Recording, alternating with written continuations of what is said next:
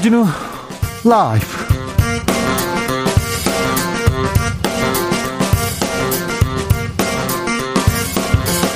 (2021년 10월 19일) 화요일입니다 안녕하십니까 주진우입니다 문재인 대통령이 유엔 총회에서 쏘아 올린 종전 선언에 대한 논의 속도를 내고 있습니다. 한미 대북 협상 책임자가 만났고요.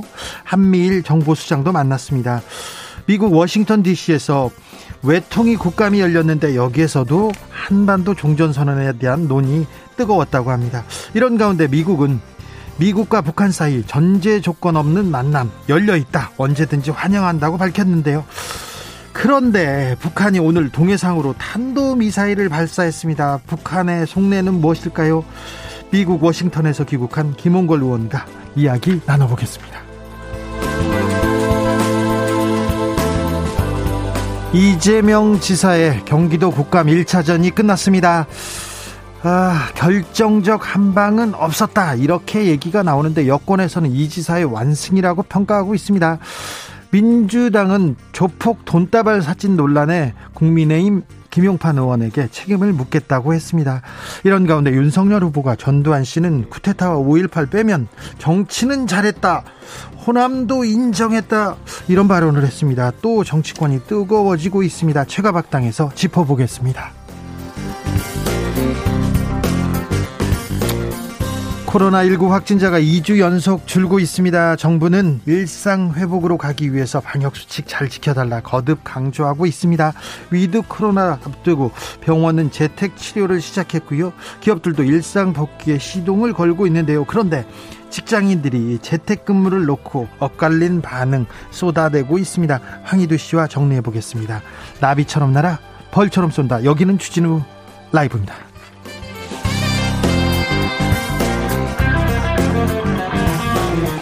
오늘도 자중자애 겸손하고 진정성 있게 여러분과 함께 하겠습니다. 6169님, 주진우 라이브 시그널 소리가 살짝 설레입니다. 예. 저는 엄청 많이 설렙니다. 네, 여러분의 문자를 받으면 더 그렇고요. 아, 네. 오늘도 자중자애하고 열심히 해보겠습니다. 오늘은 여순 사건 73주기를 맞는 날입니다. 김부겸 총리는 여순 사건은 현대사의 아픈, 가장 아픈 손가락이라고 했는데요.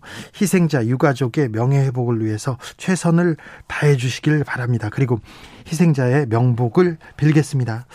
어디서 뭐 하면서 주진우 라이브 함께하고 계신지요? 소식 전해주십시오. 알려주십시오. 샵 9730 짧은 문자 50원, 긴 문자는 100원이고요.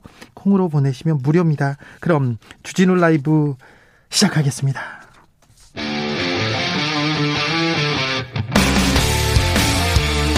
탐사보도 외길 인생 20년. 주 기자가 제일 싫어하는 것은?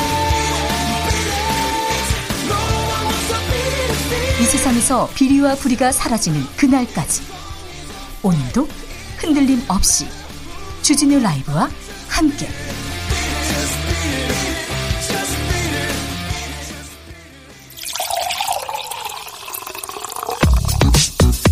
진짜 중요한 뉴스만 쭉 뽑아냈습니다. 줄 라이브가 뽑은 오늘의 뉴스 주스 정상근 기자 어서 오세요. 안녕하십니까. 코로나 확진자 오늘도 천명대입니다. 네, 오늘 신규 확진자 수 1,073명입니다. 네. 어, 제보다 23명 정도 많아지긴 했습니다만 이 지난주 화요일에 비하면 270여 명 정도가 적습니다. 확실히 감소세입니다. 네, 지난 일주일간 하루 평균 지역 발생 확진자 수 평균을 내봤더니 1,562.3명이 나왔는데요. 그 전주에 비하면 398.6명이나 줄었습니다. 네.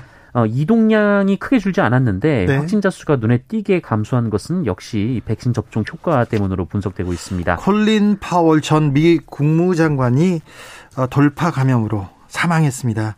근데 기저 질환을 가진 고령자였는데 아, 코로나에 취약한 취약한 그 질환을 가지고 있었어요. 그래서 전문가들이 백신 접종에 그 효과가 더 있었다. 돌파 감염이었지만 그래도 백신 접종 중요하다고 강조하고 있습니다.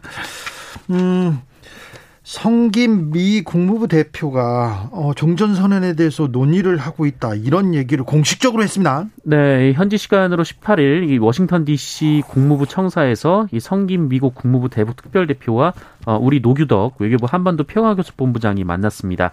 어, 북핵 수석 대표 협의를 했는데요. 네. 어, 협의 후 성김 대표가 기자들과 만나서 이 노기덕 본부장과 종전 선언 제안을 논의했다라고 밝혔습니다. 그 전에 이 단어를 입에 올리지 않았었거든요. 네, 이 종전 선언 얘기를 하고 있다라고 언급한 것이 처음인데요. 네. 어, 그리고 성김 대표가 이번 주 후반 한국을 방문한다라고 얘기를 했고요. 네. 네 한국에서 종전선언 문제와 어, 다른 상호 관심사에 관한 논의를 계속하길 고대한다라는 말을 했습니다. 그렇습니다. 그러면서 전제 없이 전제 조건 없이 만남 열려 있다 이런 얘기도 했어요. 네, 그런데 그 네. 그런데 북한이 미사일을 쐈네요 또. 그렇습니다. 오늘 이 심포 일대에서 동해상으로 미상의 발사체를 발사했고요. 어, 군 당국은 이 발사체가 잠수함 발사 탄도미사일, 어, 즉 SLBM으로 추정된다라고 밝혔습니다. 어, 합참 발표 내용을 보면 북한은 오늘 10시 17분경 함경남도 신포 동쪽 해상에서 동해상으로 한 발의 탄도미사일을 발사했다고 합니다. 자, 남북이 대화로 가고 있고 미국도 지금 대화로 나오려고 하는데 왜 지금 미사일을 쏘았을까요? 이 부분은 2부에서 김원걸 의원과 자세히 자세히 좀 논의해 보겠습니다. 음, 어제 국감이 있었죠. 이재명 후보의 조폭 연루설을 제기했던 김용판 의원. 사진이 잘못됐다고 시인했습니다. 네, 이 국민의힘 김용판 의원은 어제 이 국제 마피아파라는 조직폭력배 조직원의 증언이라면서 이 조폭들이 이재명 지사와 연루가 됐으며 이재명 지사에게 직간접적으로 20억 원 가량을 지원했다 이렇게 주장한 바 있습니다. 그러면서 증거라면서 증거도 내놨어요. 네, 돈다발 사진을 공개를 했는데요. 예. 어, 그런데 이후 이 온라인 커뮤니티 등에서 어, 해당 사진 속에 이 명함이 있는데 이 명함 속의 주소가 어, 2018년에 새로 개업한 업체라는 지적이 나왔습니다. 아, 그래요? 어, 그런데 이 돈을 전달했다는 시점이 2015년이었거든요. 네, 김용판 의원도 사진 잘못했다고 인정했습니다. 네, 인정했습니다. 김용판 의원은 언론과의 인터뷰에서 이 제보자 주장에 신빙성이 있다고 봐서 진위 확인 절차에 소홀했다라면서 어쨌든 돈다발은 문제가 있는 것 같다는 생각이 들어 착잡하다라는 말을 했습니다. 하지만 사과를 하거나 주장을 번복하진 않았는데요. 김용판 의원은 문제 인물의 인물인 이 증, 문제 인물의 진술서 내용을 보면 진정성이 느껴지지 않을 수 없다라고 주장했고요. 어, 신뢰를 잃은 거 아니냐라는 어, 지적에 대해서는 지켜봐야 할 것이다라고 말을 했습니다. 민주당은 김용판 의원 에 대해서 가만히 있지 않겠다고 합니다. 네, 윤호중 민주당 원내대표가 오늘 이 조폭 연루설은 명백한 허위 사실이라면서 이 김용판 의원을 국회 윤리위원회에 제명을 제소하는 등 책임을 반드시 묻겠다라고 말했습니다. 어, 그러면서 면책 특권 뒤에 숨어서 아니면 말고 식의 무책임한 폭로로 국감을 자행했다라고 비판했습니다. 어, 오늘 행정안전위원회 서울시 국감 자리에서도 민주당 의원들이 김용판 의원의 사보임을 요구하며 소동이 벌어지기도 했는데요. 네. 어, 오히려 김용판 의원이 조폭과 결탁해서 국정감사에서 정치 공작을 했다라고 주장했습니다. 김용판 의원, 아, 이거 박근혜 정부 때 굉장히 좀 힘이 있었다고 해야 되나요? 그런 분인데, 아, 이분이 어떤 일이 있었는지, 아, 김용판 의원이, 그, 김용판 의원이 어떻게 국회로 왔고 그 전에 어떤 일이 있었는지 저희가 김은지 기자하고 자세히 좀 나눠보겠습니다. 기대해 주십시오.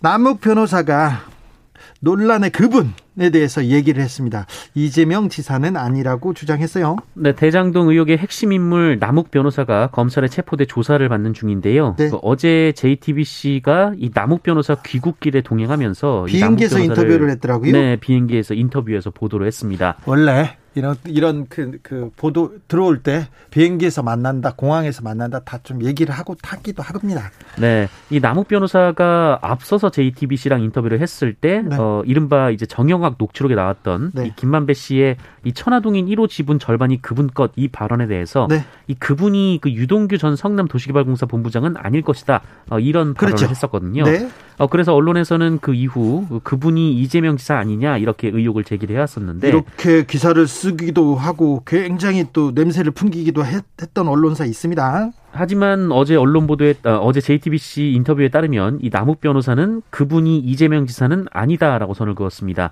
아, 뿐만 아니라 남욱 변호사는 이재명 지사와는 아예 모르는 사이라고 했고요. 어, 오히려 이재명 지사가 이 변호사 시절 때 얘기와는 달리 어, 시장에 당선된 이후 공영 개발을 추진했고 어, 그 때문에 2009년부터 이 대장동 개발을 추진해온 자신의 사업을 망가뜨리려 했다라고 주장했습니다.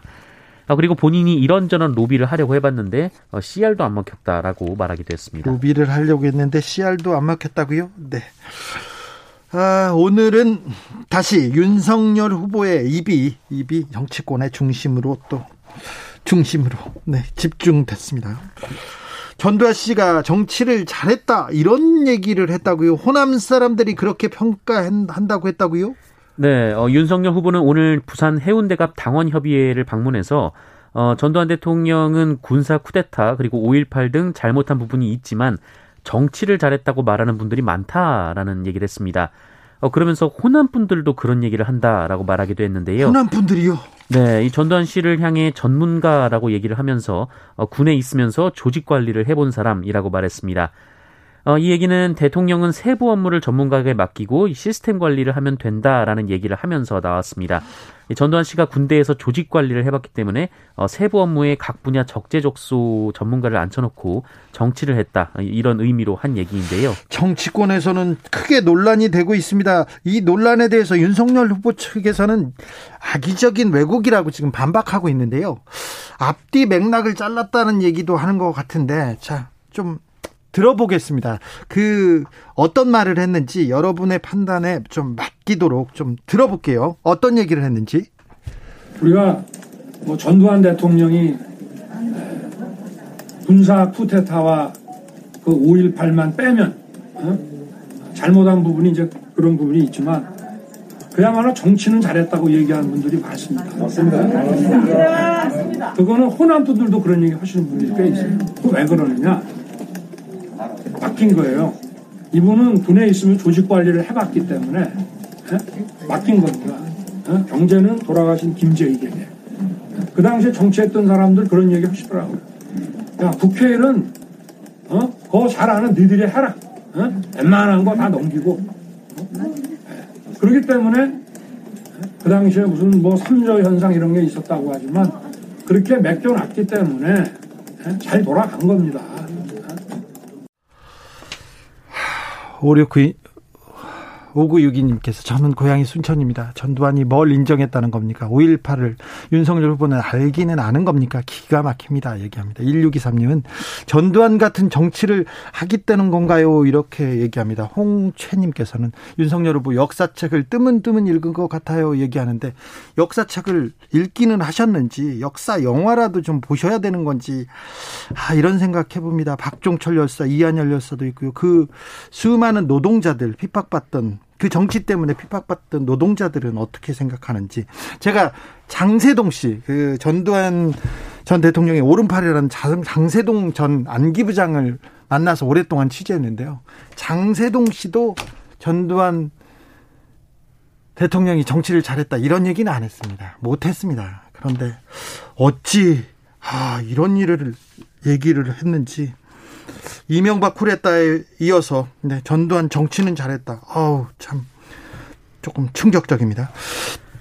유승민 후보, 유승민 후보는 또 국민의 힘을 두고 정상적인 정당이 아니라고 했다고요? 네, 유승민 후보는 오늘 대구에서 열린 대구 경북 중견 언론인 모임에서 문재인 대통령으로부터 검찰총장과 감사원장에 임명된 네? 어, 윤석열, 최재형 등이 어, 임기 중간에 나오고 나오자마자 대선에 출마하는 것은 정상적인 것이 아니다라고 말을 했습니다. 네. 어, 그러면서 정치적 중립 때문에 보장한 임기를 마치지 않고 나와서 대선에 출마해 국민의힘 대선 주자로 나선 것은 정상적이지 않다라고 덧붙였고 어, 그런 분들이 국민의힘 후보가 돼 있는 것을 보면 어, 국민의힘이 정상적인 정당이 아니다라고 주장을 했습니다.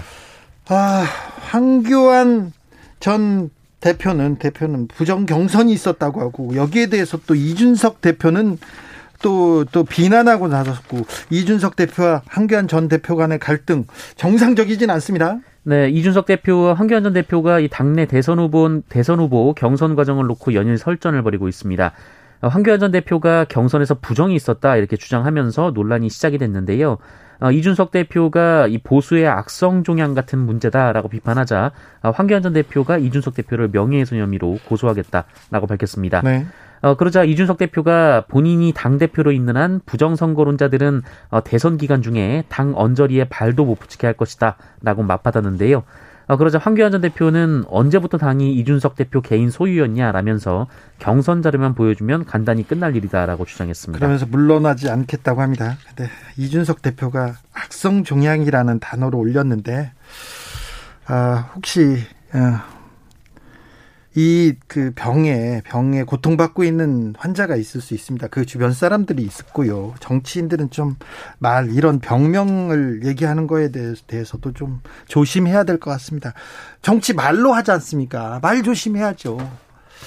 강주영님께서는 경상도에서 태어나 경상도에 사는 나도 이해가 안 가는 발언입니다. 이렇게 윤석열 후보의 발언에 대해서 얘기하셨습니다. 네.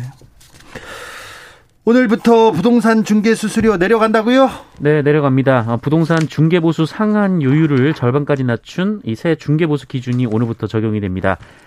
어, 매매의 경우 집값이 6억 원에서 9억 원 사이일 경우 기존의 중개업체가 요구할 수 있는 최고 요율이 집값의 0.5%였는데 어, 0.4%로 낮췄습니다. 네. 어, 9억에서 12억 원은 0.9에서 0.5, 12억에서 15억 원은 0.9에서 0.6, 어, 그 이상은 0.9에서 0.7로 낮췄습니다. 좀 비싼 주택에 대해서는 조금 요율이 요율이 조금 조금 낮췄네요. 네, 뭐 더 요구할 수 있는데요. 네. 어떻게 이렇게 되면 이 9억 원짜리 주택을 매매할 경우 중개 수수료 상한은 최대 810만 원에서 450만 원으로 어, 낮아지게 되고요. 절반가량 낮아집니다. 네, 6억 원 전세 거래를 할 때는 수수료가 480만 원에서 240만 원 정도로 줄어듭니다. 네. 어, 이것은 무조건 내야 되는 기본 요율이 아니고요. 최대의 요율이기 때문에 그 한도 안에서 이 중개사와 협의를 하시면 됩니다. 오늘부터 부동산 중개 수수료 내려갑니다.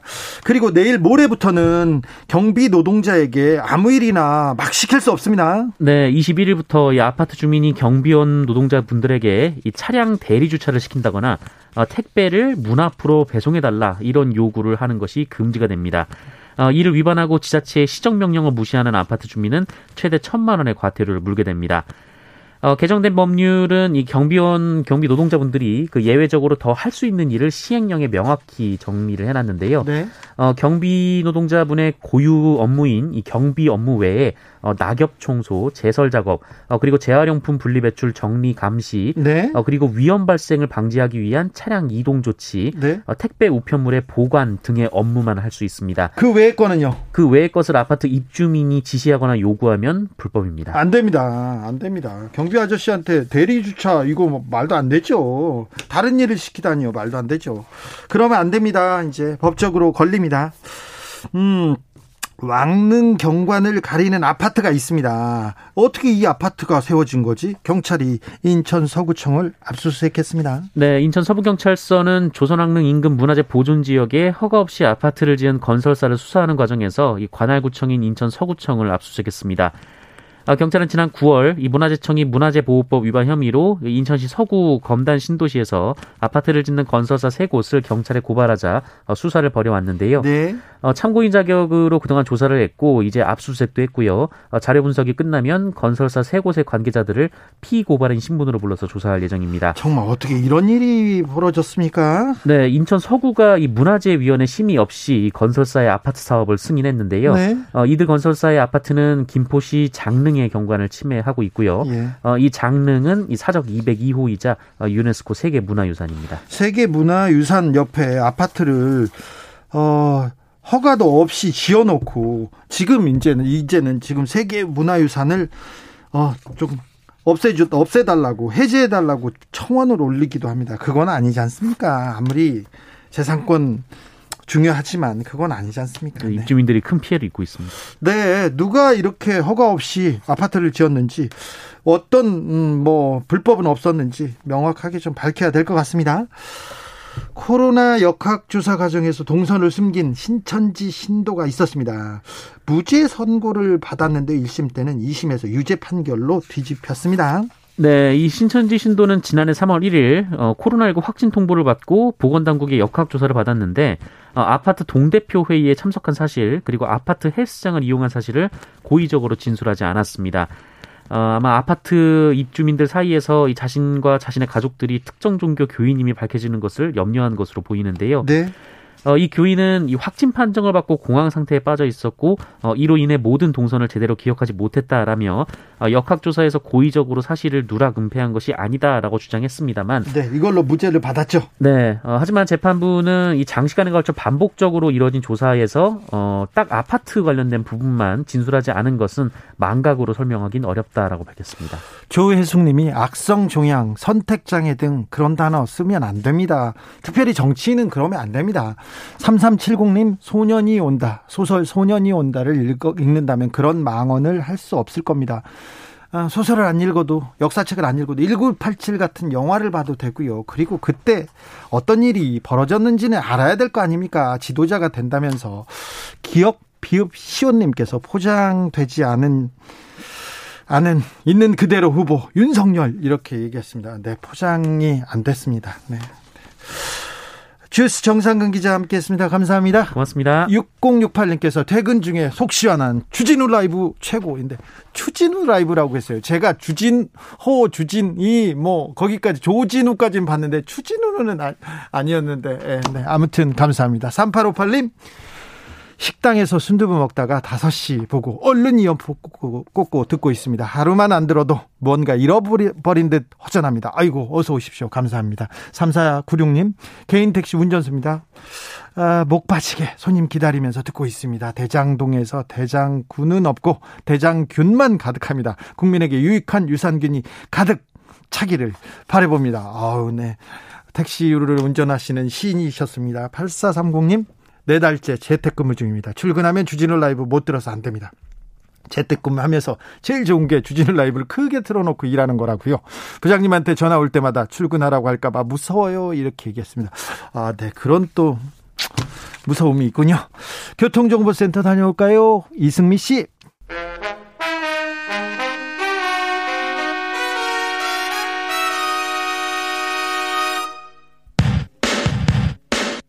주진우 라이브 돌발 퀴즈. 오늘의 돌발 퀴즈는 객관식입니다. 문제를 잘 듣고 보기와 정답을 정확히 적어 보내주세요. 오늘 문제 조금 어려워요. 긴장하세요. 어제 열린 국민힘 TV 토론에서 난데없이 과학 퀴즈 대회가 열렸습니다. 수소경제를 공약으로 내건 홍준표 후보에게 원희룡 후보가 수소를 뭘로 만들 거냐고 묻자 홍 후보는 H2O 아니냐고 답했는데요. H2O는 수소가 아닌 물의 원소기호죠. 자, 여기서 문제. 수소의 원소기호는 무엇일까요? 보기 드릴게요. 1번 H, 2번 O, 3번 T. 다시 한번 들려드릴게요. 1번 H, 2번 O, 3번 T. 샵9730 짧은 문자 50원 긴 문자는 100원입니다. 지금부터 정답 보내주시는 분들 중 추첨을 통해 햄버거 쿠폰 드리겠습니다. 그리고 햄버거 못 받아서 아쉬워하는 분들을 위해 다른 선물도 준비했어요. 주진우 라이브 채팅창 환경을 깨끗하게 맑게 만들어주는 친환경 선풀 달아주시면 추첨해서 에코백 드릴게요. 주진우 라이브 돌발 퀴즈 내일 또 만나요.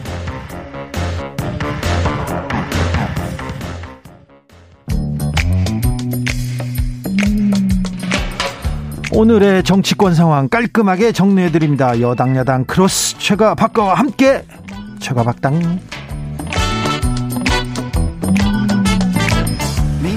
여야 최고의 파트너 주진우 라이브 공식 여야 대변인 두 분 모셨습니다. 박성준 더불어민주당 의원 어서 오십시오. 네, 안녕하세요. 최형두 국민의힘 의원 어서 오세요. 네, 안녕하십니까. 네. 민주화 운동 하시다가 투옥까지 당하셨던 최형두 의원님. 우리 마산이 그렇습니다. 네. 마산이 3.15 의도시고 네. 얼마 전또 부마 항쟁 사실은 오늘이 네. 꼭 22년 전에 네. 32년 전에 벌써 네. 1979년 네. 오늘 아, 네. 벌써 그런 거예요. 예, 제가 잠깐 또 초빙 교수로 있었던 경남대학교 학생들이 예, 부마민주 항쟁 마산에서 새로 시의 불길을 일으켰던 그 날입니다. 그렇죠. 예. 최영주 의원님의 그 우리 고향인 그 마산이 그렇습니다. 과거의 그런 정치적 정치 입문하기 전에 그는 네. 전력을 볼 때 우리 민주당 색깔하고 잘 맞는 것 같습니다. 최영도 의원님, 예. 최영도 의원님 민주화는 어, 양당이 다 공유하고 있는 그렇죠. 같죠. 예. 최영도 의원님이 민주화 운동하다 감옥 가셨을 때가 전두환 정부 시절이죠. 예, 민정당사 정권 동수 사건이었어요. 그렇습니다. 민정당 전두환 정권 시절이었는데 어, 전두환이 정치는 잘했다. 어떻게 보십니까? 그 큰일이군요. 예. 아니 그 몇 가지 이제 사실 리더십에서 참고할 것도 있고 뭐 있겠죠. 우선의 위임이라든가 모르는 부분은 뭐 김재익이라는 사실 경제 수석을 잘 써가지고 삼조 호황으로 되는 호황 시점도 있었지만 경제 정책의 일관성 이런 게 있었다는 것인데 근데 그 쿠데타로 집권해가지고 수많은 사람들을 그렇게 살상하고 한 것이 저, 결코 정당화될 수 없죠. 그래서 저희 당도 어 지금 김영삼 대통령 이제 문민 정부를 채운 그때부터 네. 다시 저희 당의 법통으로 생각하고 있어요. 그 전에 이승만 무슨 박정희 대통령 네. 시절도 저희 당이 전통으로 생각하고 있습니다만 네. 결국 김영삼 대통령 때 이제 12.12 5.18 사건 그 조사를 해가지고 네. 단죄를 하지 않았습니까? 물론 네. 비자금 사건이 있었습니다만 그래서 다시 이제 역사적인 그런 줄기를 바로잡았다 생각하고 있습니다. 최영도 의원님 쿠데타. 네. 쿠데타 5.18을 빼면이라는 전제를 달았는데 이 5.18 빼요? 5.18하고 쿠데타를 뺄 수가 있습니까? 이 전두환 정권에서? 못 빼죠. 네. 예. 못 빼죠. 알겠습니다. 예. 그 당시에 그래 당시에 그 어, 굉장히 많은 민주화 열망 이런 게 있었는데 네.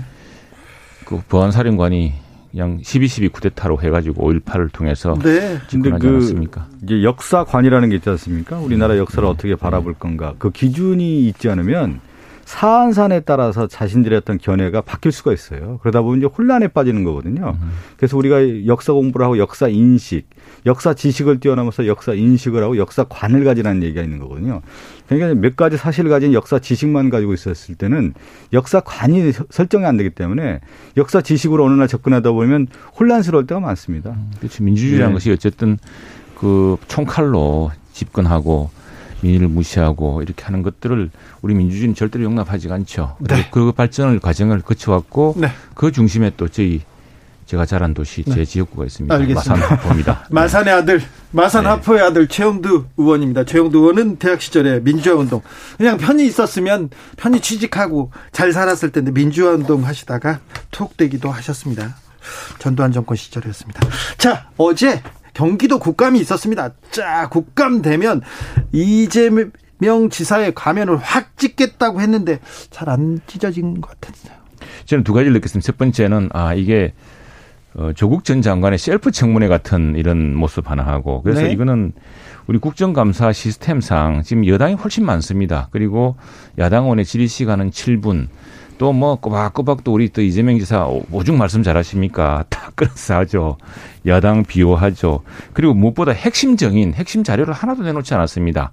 그 핵심 증거 자료가 뭐냐면 2015년에 이렇게 지금 그에게 그 분배 구조가 일어나는 그 사건 왜 그걸 초과 이익을 환수하지 않았느냐 하는 그 대목에 대한 핵심 회의록 정관 변경이나 이런 걸 하나도 내놓지 않았습니다. 그리고 또 핵심 정인들도 하나도 출석시키지 못했고 이런 상황에서 굉장히 참 역부족의 상황을 했는데 그러나 약간의 성과는 있습니다. 왜냐하면 이재명 지사가 국정감사에서는 이게 청문회와 달리 허위 사실로 정언하면은 나중에 위정죄로 처벌받게 돼 있습니다. 네. 그래서 그런 부분들을 저희들이 지금 몇 가지를 어저 포착을 했고 그걸 상세하게 이제 나중에 하나 밝히겠지만 우선에 우리가 밝힌 자료로는 이런 식이었습니다. 이재명 지사는 잘못한 것은 국민의힘 전신, 잘한 거는 내가 했다 그러고 그래서 설계했다 그랬는데 근데 대장동이 원래 이제 공영으로 가야 되는데 그걸 민영하자 했던 사람이 국민의힘이고 전신이다 그랬는데 사실은 기록을 보면은 2005년이나 2010년에 당시 주민들이 LH공사의 공영 개발이 안 되면서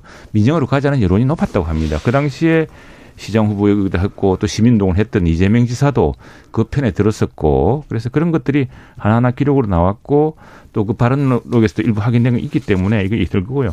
또 하나는 저, 도 조금 설명한 예, 하나만 더 마 무리 마무리하고 네. 마무리하고 예. 네.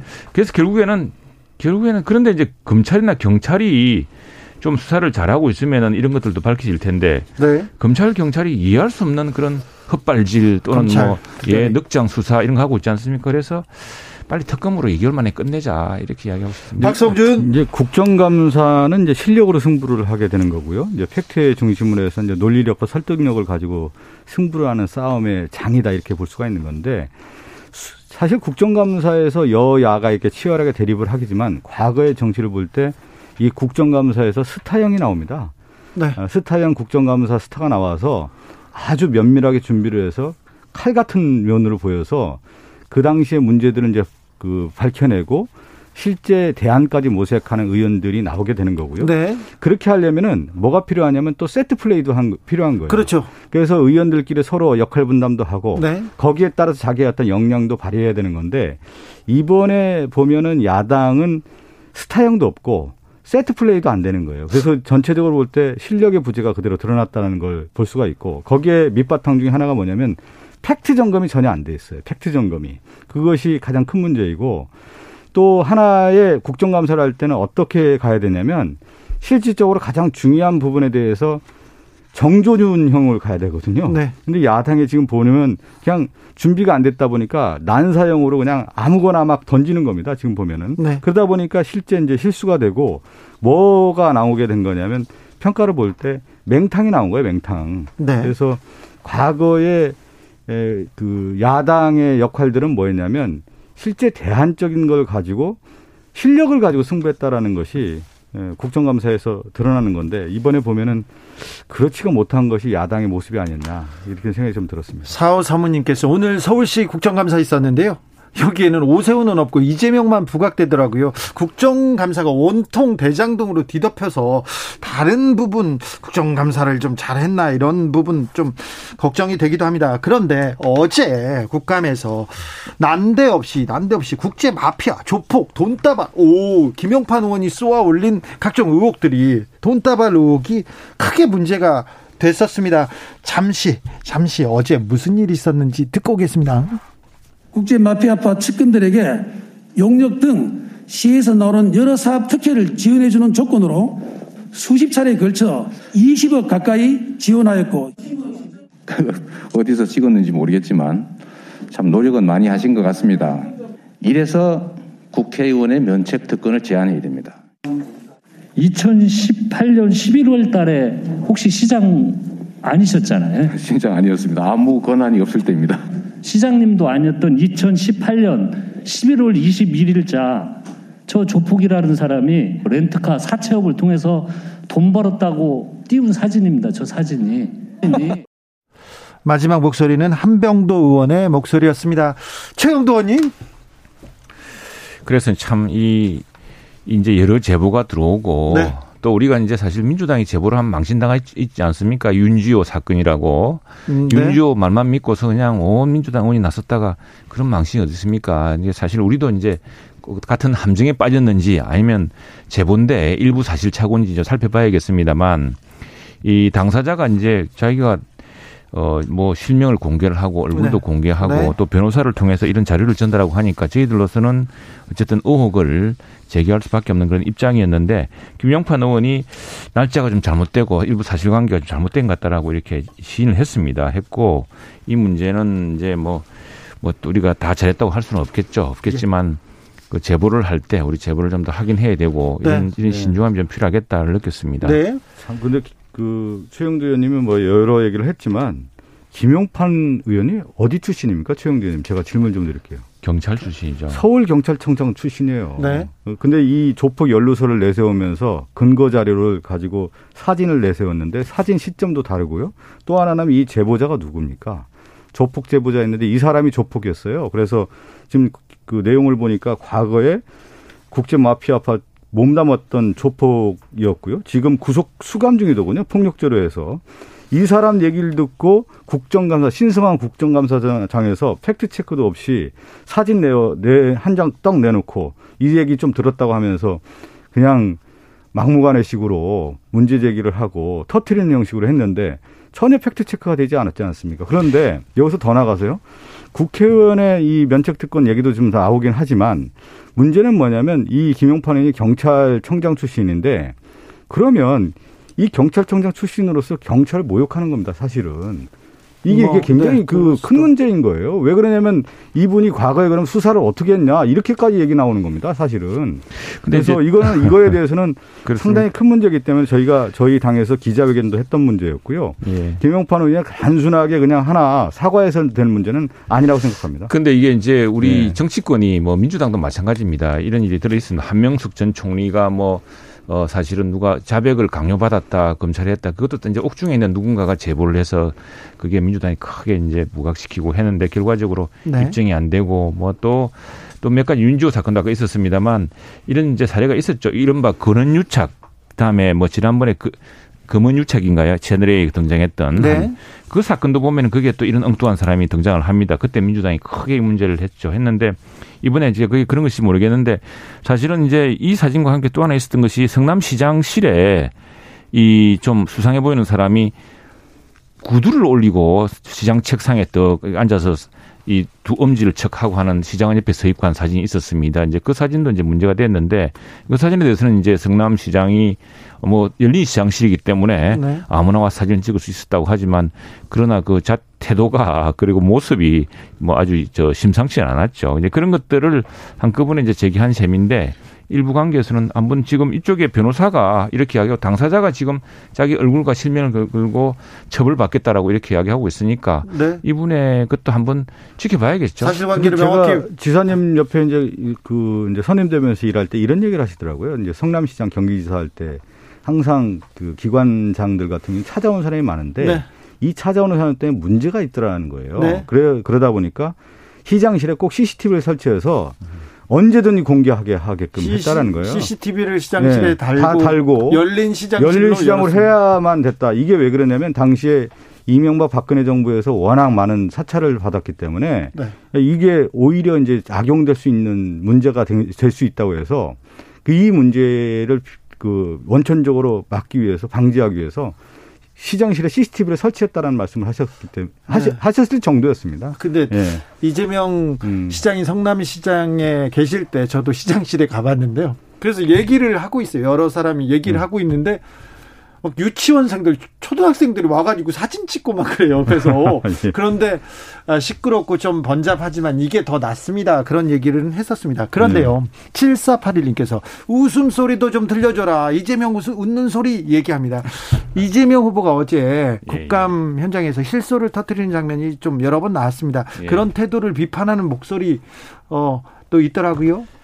예, 그 뭐 이재명 지사 스스로 책임져야 될 문제지만 어떤 태도가 어, 진솔하게 느껴졌을지 이건 봐야겠죠. 사실은 뭐 아주 토론이라든가 이런 그 언변이 아주 능하다 능하시다 보니까 이런 것들이 자칫 오만하게 비치고 성실하지 못하게 비친 점이 있겠죠. 뭐 그 점에 대해서는 저희들은 저희들대로 수감 기관에 대해서 이렇게 국정감사를 엄명히 하는 것이고 다만 수감 기관의 태도로서는 참 미래적인 방식이죠. 예. 근데 제가 어 최영도 의원님도 이제 국정감사라든가 이런 뭐 여러 이제 질의를 하는 자리가 많이 있지 않습니까? 국회의원들 같은 네. 경우는 근데 피감 기관의 장들 같은 경우는요. 국회의원이 질의를 제대로 준비하고 실력 있게 하잖아요. 그러면 벌써 자세가 달라요. 네. 태도가 다르고 목소리도 다르고 거기에 대해서 귀 쫑긋하면서 이걸 제대로 답해야 됐다 얘기하는데 저희들도 이제 같이 상임위 활동하지만 얼토당토하는 얘기를 하는 의원들이 있지 않습니까? 그럼 네. 저희들도 같은 국회의원이지만 낯뜨거워요. 네. 그래서 서로 옆에서 웃고 그럽니다. 네. 그러면 피감기관에 있는 장도 태도가 그렇게 또 변해요. 그래서 뭐냐면 토론이라든가 이런 질의와 응답이라고 하는 것은 상호 작용이기 때문에 네네. 먼저 인터뷰어잖아요. 좀 네. 앵커가 인터뷰 아닙니까? 인터뷰어가 그 내용을 충분히 숙지하고 소화해서 실력 있게 접근을 한다고 하면 그 피감기관의 인터뷰 같은 경우는 네. 벌써 자세가 다른데 네. 어제 내용으로 봤을 때 얼토당토하는 얘기가 많이 나왔다라는 것이 네. 반증한다고 볼 수 있습니다. 피감 기관의 증인이나 뭐 장들이 나와서 최영두 의원한테는 막 묻고 그러진 않죠.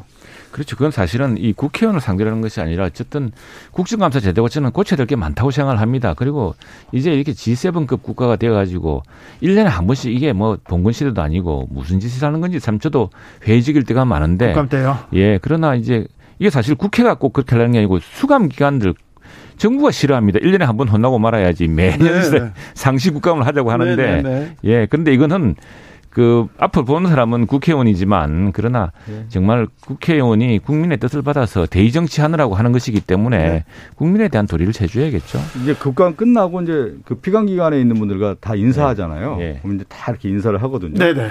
그럼 질의를 잘하면 그 피감 기관에 있는 분들이 오셔서 잘 배우고 간다고. 네네. 나 그거 다 받아 적었다고 하면서 네. 그런 분들이 많이 계시거든요. 그 정도 이제 그렇죠. 그, 네. 렇게 해야 될 것 같습니다. 뭐 세상 일이 네. 똑같이 일률적으로 재단할 수 있습니까? 예, 열심히 예. 하면 참 네. 평가받고 그런 거지. 그렇죠. 1788님께서 원래 국감 제보하다 보면 실수도 따르기 마련입니다. 너무 완벽하게 하려면 소심해집니다. 이렇게 하면서 응원하는 목소리도 있습니다. 아, 최영도 의원님. 고맙습니다. 네. 오늘 최영도 의원님 팬이 많은 것 같습니다. 어, 여기 많습니다. 최영도 의원님. 그러니까. 마산 아프 마산, 마산 제가 민주화 산업화를 아우르는 네. 사람이 되겠습니다.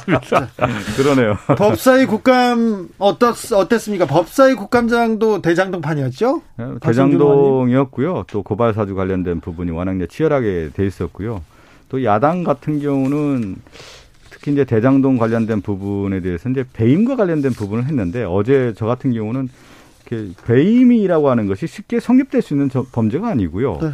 예를 들면 이런 겁니다. 대장동과 관련된 부분을 어, 처음부터 설계 단계부터 쭉 과정에 있었던 문제를 야당에서는 이게 배임이라고 하는 거지만 이 배임의 고의성이 있어야 되는 것을 입증을 해야 되는 건데 어, 지금 이렇게 야당에서 주장한다고 하면은 어, 과거에 이명박 정부에 있었던 국가 정책들이 있지 않습니까? 네. 예를 들면 서울시장이었던 오세훈 시장이 했던 사업들이 민간 개발 사업을 했던 거거든요. 민간 개발 사업에서 모든 민간에게 다 이익을 돌려줬다. 다 돌아가게 됐다. 이런 것 자체가 그러면 다 배임에 해당되는 거기 때문에 실제 배임죄의 허구성에 대한 것들이 많이 논의가 됐던 거, 자리였습니다. 어, 법사위에서 고발 사주는 어떻게 돼가고 있습니까? 그렇게 복잡한 사건도 아닌데요. 고발 사주 관련된 사건은 딱 세 가지 세 명을 조사하면 된다라는 것이 어, 지금 나와 있는 팩트인데요. 네. 손준성 검사가 이제 수사정보정책관이 고발장을 만들어서 실제 누구에게 전달을 했습니까? 네. 당시 미래통합당 출마 후보였던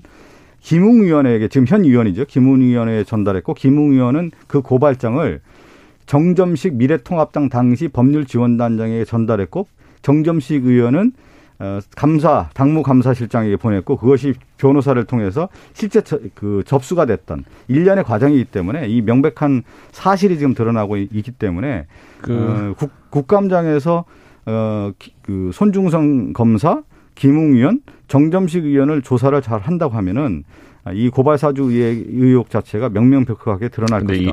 이런 예, 예. 이게 사실 지지가 있었습니다. 굉장히 간단한 사건입니다. 그렇죠. 그리고 박범계 장관도 이게 디지털 포렌식을 통해서 네. 디지털 증거가 남아 있기 때문에 그 간단한 문제가 왜 이렇게 시간 끄는지 모르겠어요. 그렇죠. 그래서 예, 예, 그래서 그 자체로 이게 잘 수사가 안 되고 있, 공수처가 수사를 잘 못하거나 네.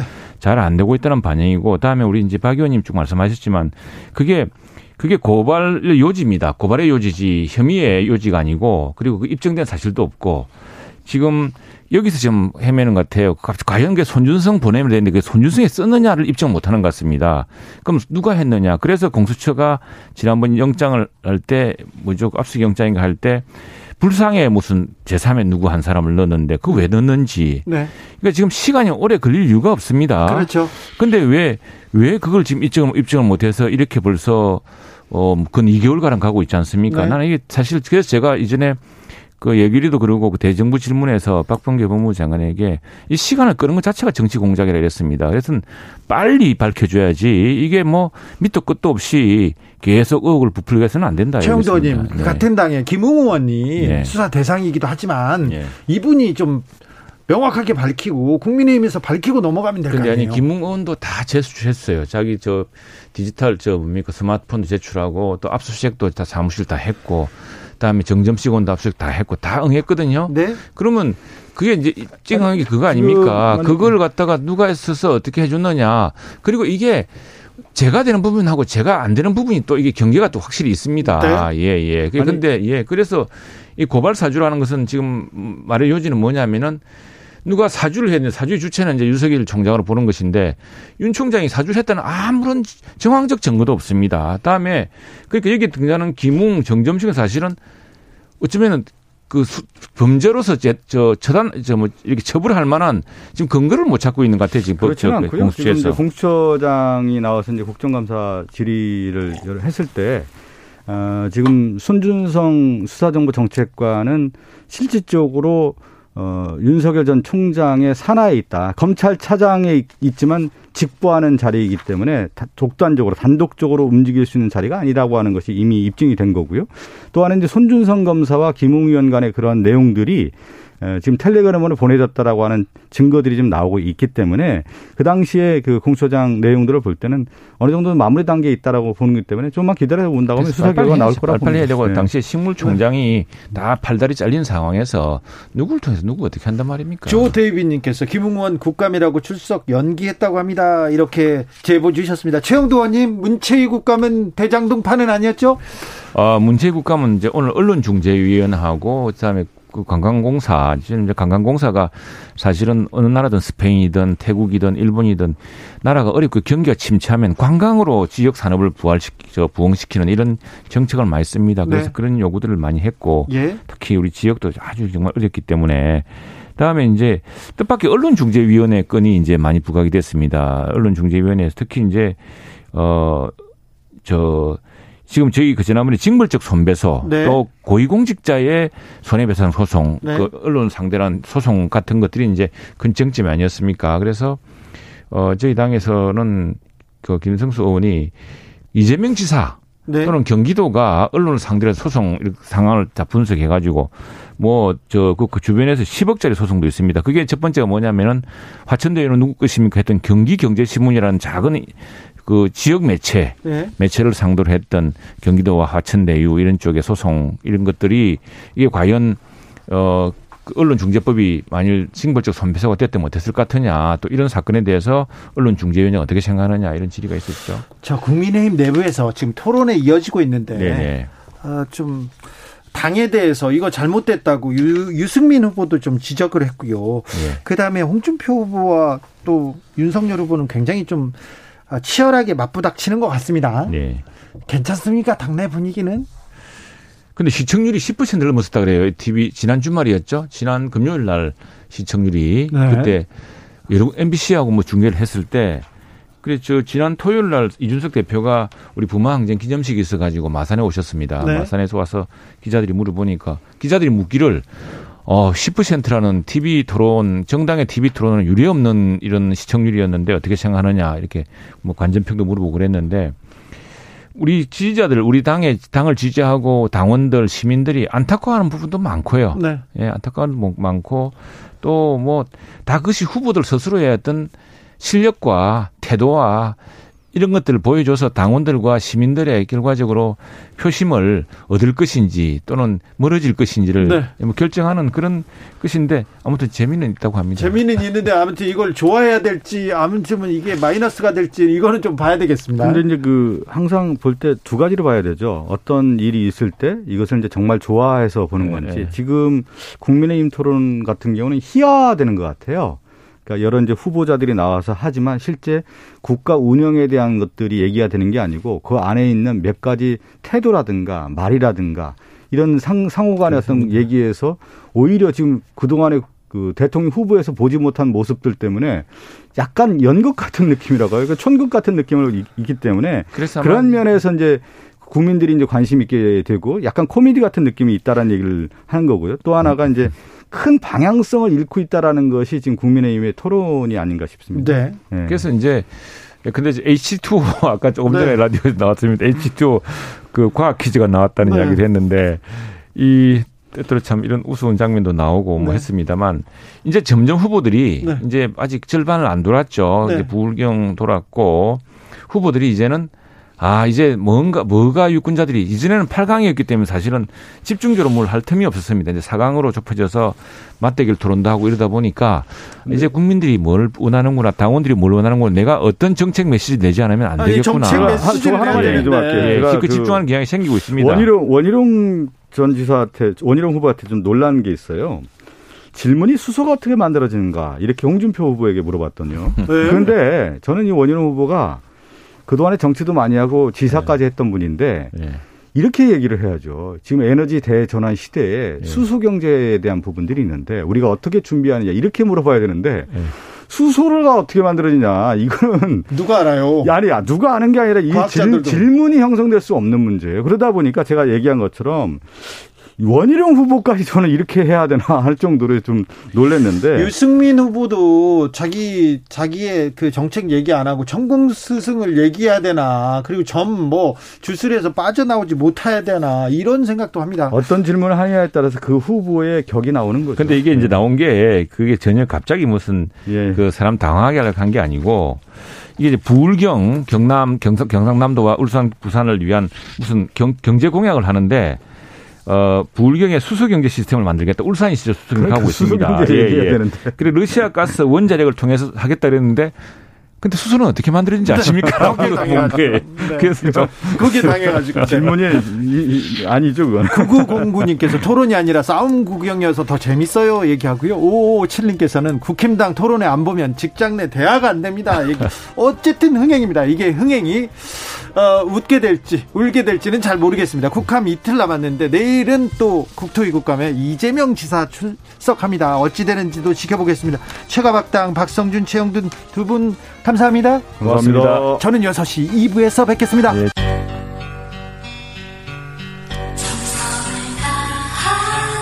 정성을 다하는 국민의 방송 KBS 주진우 라이브 그냥 그렇다고요. 주진우 라이브 2부 시작했습니다. 지역에 따라 2부부터 들어오신 분들 계시죠? 아이고 막 라디오 트신 분들 어서 오십시오. 잘 오셨습니다. 못 들은 1부는 방송 끝나고 유튜브에서 주진우 라이브 검색하시면 들으실 수 있습니다. 라디오 정보센터 다녀오겠습니다. 정한나 씨.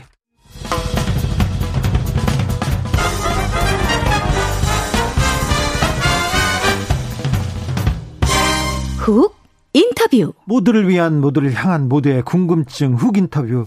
한국과 미국이 한반도 종전 선언을 두고 긴밀하게 대화하고 있습니다. 한미일 정보기관 수장들도 만났고요. 아, 그래서 한반도의 평화 무드가 조금 조성되나 했는데 오늘 북한이 미사일을 쐈습니다. 북한의 속내는 무엇일까요? 지난주 워싱턴 DC에서 어, 외통부 국감을 마치고 돌아오신 국회 외교통일위원회 소속 김홍걸 의원 모셨습니다. 안녕하세요. 네, 안녕하세요. 네, 고생하셨습니다. 자, 국감은 잘 끝났습니까? 미국에 가서 여러분들을 만났을 텐데 한반도에 대한 미국의 입장이 조금 변화가 있습니까? 아직 조금 어, 뒷전에 뒷전에 밀려 있는 것 같아요. 한, 한반도가 미국의 주요 외교 문제로 올라오지 않는 것 같습니다. 뭐 솔직히 지난 2년간 좀 조용했기 때문에 네. 또 트럼프 대통령과는 좀 입장이 다르지 않습니까? 네. 그러다 보니까 우선순위에서 다른 문제보다 조금 밀린 거는 사실이죠. 네. 특히 뭐 미국 국내 문제가 복잡하고 또 그렇고요. 중국 견제 문제도 있고 하니까 밀려 있는 건 사실인데 어 생각했던 것보다는 상황이 좀 낫다. 그래도 그래, 그래 나아지고 예, 있습니까? 예. 그러니까 종전 선언 문제라든가 뭐 대북 인도적 지원, 네, 제재 완화, 뭐 조건부 제재 완화 이런 문제에 있어서 이 뭐 우리 입장을 무시하거나 네. 이 들으려고 하지 않는 이건 아니고 네. 충분히 대화는 이루어지고 있는 것 같다는 느낌이 들었고요. 네. 또 트럼프 대통령과는 달리 일, 동맹을 뭐 일방적으로 막 자기네 가는 방향으로 끌고 가려는 이건 아니고 네. 충분히 대화를 하면서 우리 의견도 경청은 하고 있는 상황이다. 라는 걸 느낄 수 있었습니다. 자, 그러면 북한 어, 북한 문제에 대해서 미국이 한국의 입장을 한국의 주장을 잘 듣고 있다. 그러면 한국이 생각하는 대로 조금 종전 협상 그리고 종전 선언 그리고 대북 제재 완화 이런 게 조금 이루어질 가능성도 좀 높아지고 있습니까? 어 쉬운 문제는 아닌데요. 네. 이제 걸림돌은 그겁니다. 야당이나 보수 언론에서는 네. 미국이 원치 않는 것을 우리가 그냥 강요하니까 네. 미국이 아주 거부감을 보이고 있다 이런 식으로 얘기를 하는데 그것은. 아니고요. 예. 우리의 주장이 합리적이고 명분이 있다는 것은 미국도 부인을 못 합니다. 네. 근데 그 사람들은 그런 조치를 해줬을 때 과연 북한으로부터 무엇을 얻을 수 있는지 또 지금 대중 관계라든가 이 동북아 정세를 전체적으로 봤을 때 자기네들이 얻을 수 있는 게 뭐고 손해 보는 게 뭔지 아주 복잡한 계산을 해야 되거든요. 네. 그러다 보니까는 외부에다가 그 문제를 어떻게 다루겠다 이 말을 아직 못 하는 거죠. 자기네들도 이 방향이 안 정해졌으니까. 그렇습니까? 태영호 국민의힘 의원이 어, 다른 야당 의원들도 마찬가지인데 종전 선언에 대해서 좀 한미 시각차가 크다 이렇게 지적했는데 그건 아닙니까? 근데 그분들은 자꾸 그 좀 억지 주장을 하시는 게 누구도 종전 선언 하나 가지고 모든 문제가 다 해결된다. 네? 이게 뭐 만병통치약이다. 그 종전 선언 자체가 목적이다. 이런 말 한 적이 없거든요. 네? 또 종전 선언 했을 때 무슨 주한미군 철순이 이런 사태가 벌어진 일도 없고. 네네. 근데 자꾸 그런 쪽으로 몰아가시는 거예요. 네. 그분들은. 네. 근데 이 우리 정부의 입장은 종전 선언 많이 유일한 해법은 아니지만 네. 지금의 그 어려운 상황을 타개하고 비핵화와 평화 프로세스로 가는 데 있어서 종전선언이 아주 유용한 도구, 네, 거쳐가야 될 과정이 될 수 있다. 네. 근데 제가 보는 것은 원래 트럼프 대통령이 종전선언 해 준다고 그랬다가 말을 바꿨지 않습니까? 네. 근데 그때 했으면 좋았을 텐데 네. 이제는 북한이나 미국이나 종전선언 말 한마디 가지고는 안 되고 네. 뭔가 거기에 붙는 플러스 알파가 있었으면 좋겠다 네. 하는 생각을 하고 있거든요. 네. 그렇기 때문에 그것을 끌어내는 이 조정자 역할을 우리가 해줘야 되는 상당히 쉽지 않은 입장인 거죠. 네. 종전 선언은 주한미군 철수로 이어진다. 이렇게 야당에서 주장하고 있고 보수 언론에서 주장하는데 이거는 사실과는 다르죠. 전혀 근거가 없는 얘기죠. 미국에서도 이런 얘기는 안 나옵니까? 원래 부시 대통령이나 트럼프 대통령도 종전선언 하려고 고려했었던 거 아닙니까? 네네. 근데 주한미군이라든가 이런 이 중요한 문제와 엮여 있다면 그렇게 쉽게 얘기했을 리가 없죠. 네. 전술핵 배치를 놓고 지금 야당의 대선 후보들이 뭐 제각각 얘기를 나누고 있는데 그 부분에 대해서 미국에서는 어떻게 반응합니까? 그러니까 제가 보기에는 정말 이해가 안 가는 것이 그분들이 항상 한미 동맹 한미 흔들릴 수 있다. 네. 뭐 조금만 뭐 있으면은 네. 큰일 난다. 한미 한미 동맹 깨진다 이러는데 정말 한, 한미 동맹을 아주 파탄나게 할 수 있는 게 핵 개발 이거든요. 네. 전술핵도 미국은 아예 고려조차도 안 하고 있어요. 그래요. 그러니까 그런 얘기 해봐야 그 사람들은 아예 관 전혀 관심을 안 보이는 겁니다. 아 그건 그냥 대선판에서 어, 나, 나 쏟아지는 그냥 이야기일 뿐 전혀 미국에서는 고려 대상이 아닙니까? 그러니까 그것이 현실적으로 가능하다고 생각했으면 그분들이 계속 미국 쫓아가서 네. 미국 정부 사람들을 설득하려고 노력을 해야 되는데 네. 그거 안 하지 않습니까? 네. 자기들도 안 된다는 걸 아는 거예요. 네. 어, 한반도 정세가 좀 급변하는 것 같습니다. 특별히 성김 미 국무부 대북 특별대표가 한미 간 한반도 종전 선언 문제에 대해서 계속 논의하기를 희망한다 이런 입장을 처음으로 냈어요. 이 부분은 어떻게 봐야 됩니까? 뭐 조금 진전이 있는 것 같은데요. 네, 있는 것 같은데요. 이제 문제는 이 미국 쪽에서 네. 공개적으로 하기 못하면 물 밑에서라도 네. 좀 뭔가 새로운 메시지가 좀 있어야 합니다. 무슨 소리냐면 지금까지 계속해서 조건 없이 만날 용의가 있다 그랬잖아요. 네, 조건을 내놔야 네. 됩니까? 근데 이좀 얼마 전에 그 대북 협상 대표를 했었던 비건 네. 전 대표도 네. 그 말을 했지 않습니까? 북한 사람들이 제일 듣기 싫어하는 말이 조건 없이 만나자는 거다. 네. 그러니까 미국은 뭐 믿져야 본전이라도 상관없다 이런 태도인데 네. 북한은 나갔다가 본전으로 돌아오면 아무 소득이 없이 돌아오면 그것도 또 상당히 부담이 되거든요. 네. 게다가 2년 전에 김정은 위원장이 하노이에서 그 망신을 당했고 네. 그렇기 때문에 협상을 벌였는데 또 성과가 없이 끝나버리면 네. 북한 내의 강경파들의 목소리만 키워주는 그 사람들의 입지만 키워주는 꼴이 되기 때문에 그거는 우리에게도 바람직하지 못한 결과인 거죠. 북한의 뭐 조건 뭔가를 줘야 됩니까? 제재 완화라든지 아니면 지원이라든지 어떤 그러니까 뭐 딱 한 가지를 놓고 이거야만 된다 그렇게 보지는 않고요. 저는 예, 예. 뭔가 이 우리 측이 그러니까 한국과 미국 측이 태도 변화가 있구나. 네. 좀 자기네들 우호적으로 대해 주려고 하는구나 하는 네. 신호를 보내는 것이 일단 1차적으로 필요하다고 저는 보는 거죠.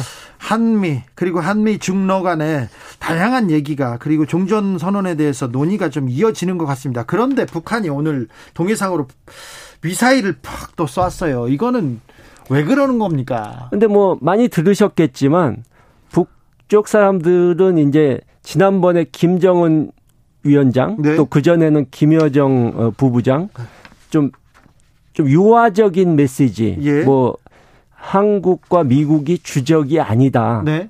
어, 이런 그렇죠. 식의 얘기 하지 않았습니까? 네.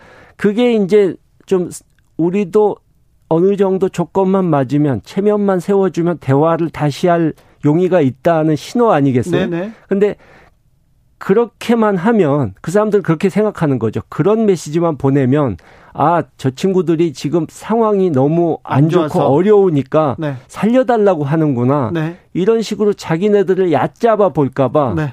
한편으론 또 이 미사일을 쏘면서 네. 조금 무, 이 무력 시위도 해야만 자기네들을 존중해 줄 것이다. 이런 생각을 하고 있는 거죠. 네, 아무튼 오늘 신형 SLBM 그러니까 잠수함 발사 탄도 미사일을 발사한 것으로 추정되는데요. 어, 이건 또 어떤 의미예요? 근데 아직까지는 SLBM 개발을 완성했다고 볼 확실한 증거는 없습니다. 미국에서도 그것도 네. 인정하지 않는 분위기입니까? 그리고 SLBM 기술을 완성해도 네. SLBM 쏠 수 있는 잠수함까지 완성했는지 그거는 또 확실치가 않거든요. 종전 선언에 대해서 북한 측에서는 아파트를 10층부터 짓느냐 이러면서 좀 미온적인 약간 뭐 어, 조금 그 부정적인 뉘앙스에 언급을 했어요. 근데 그 사람들 얘기는 네. 이제 좀 숨, 뒤에 숨은 뜻, 행간을 네. 봐야 되는데, 그러니까 결국 아까 제가 말씀드린 대로 그냥 말로 종전했다 그리고 선언하고 끝나는 거는 좀 아니다. 곤란하다. 네, 다른 뭔가 플러스 알파가 좀 있었으면 좋겠다 하는 좀 소리죠. 좀 더 내놔라. 실질적인 뭐 어떤 그렇죠. 조건을 내놔라 얘기군요. 예, 예.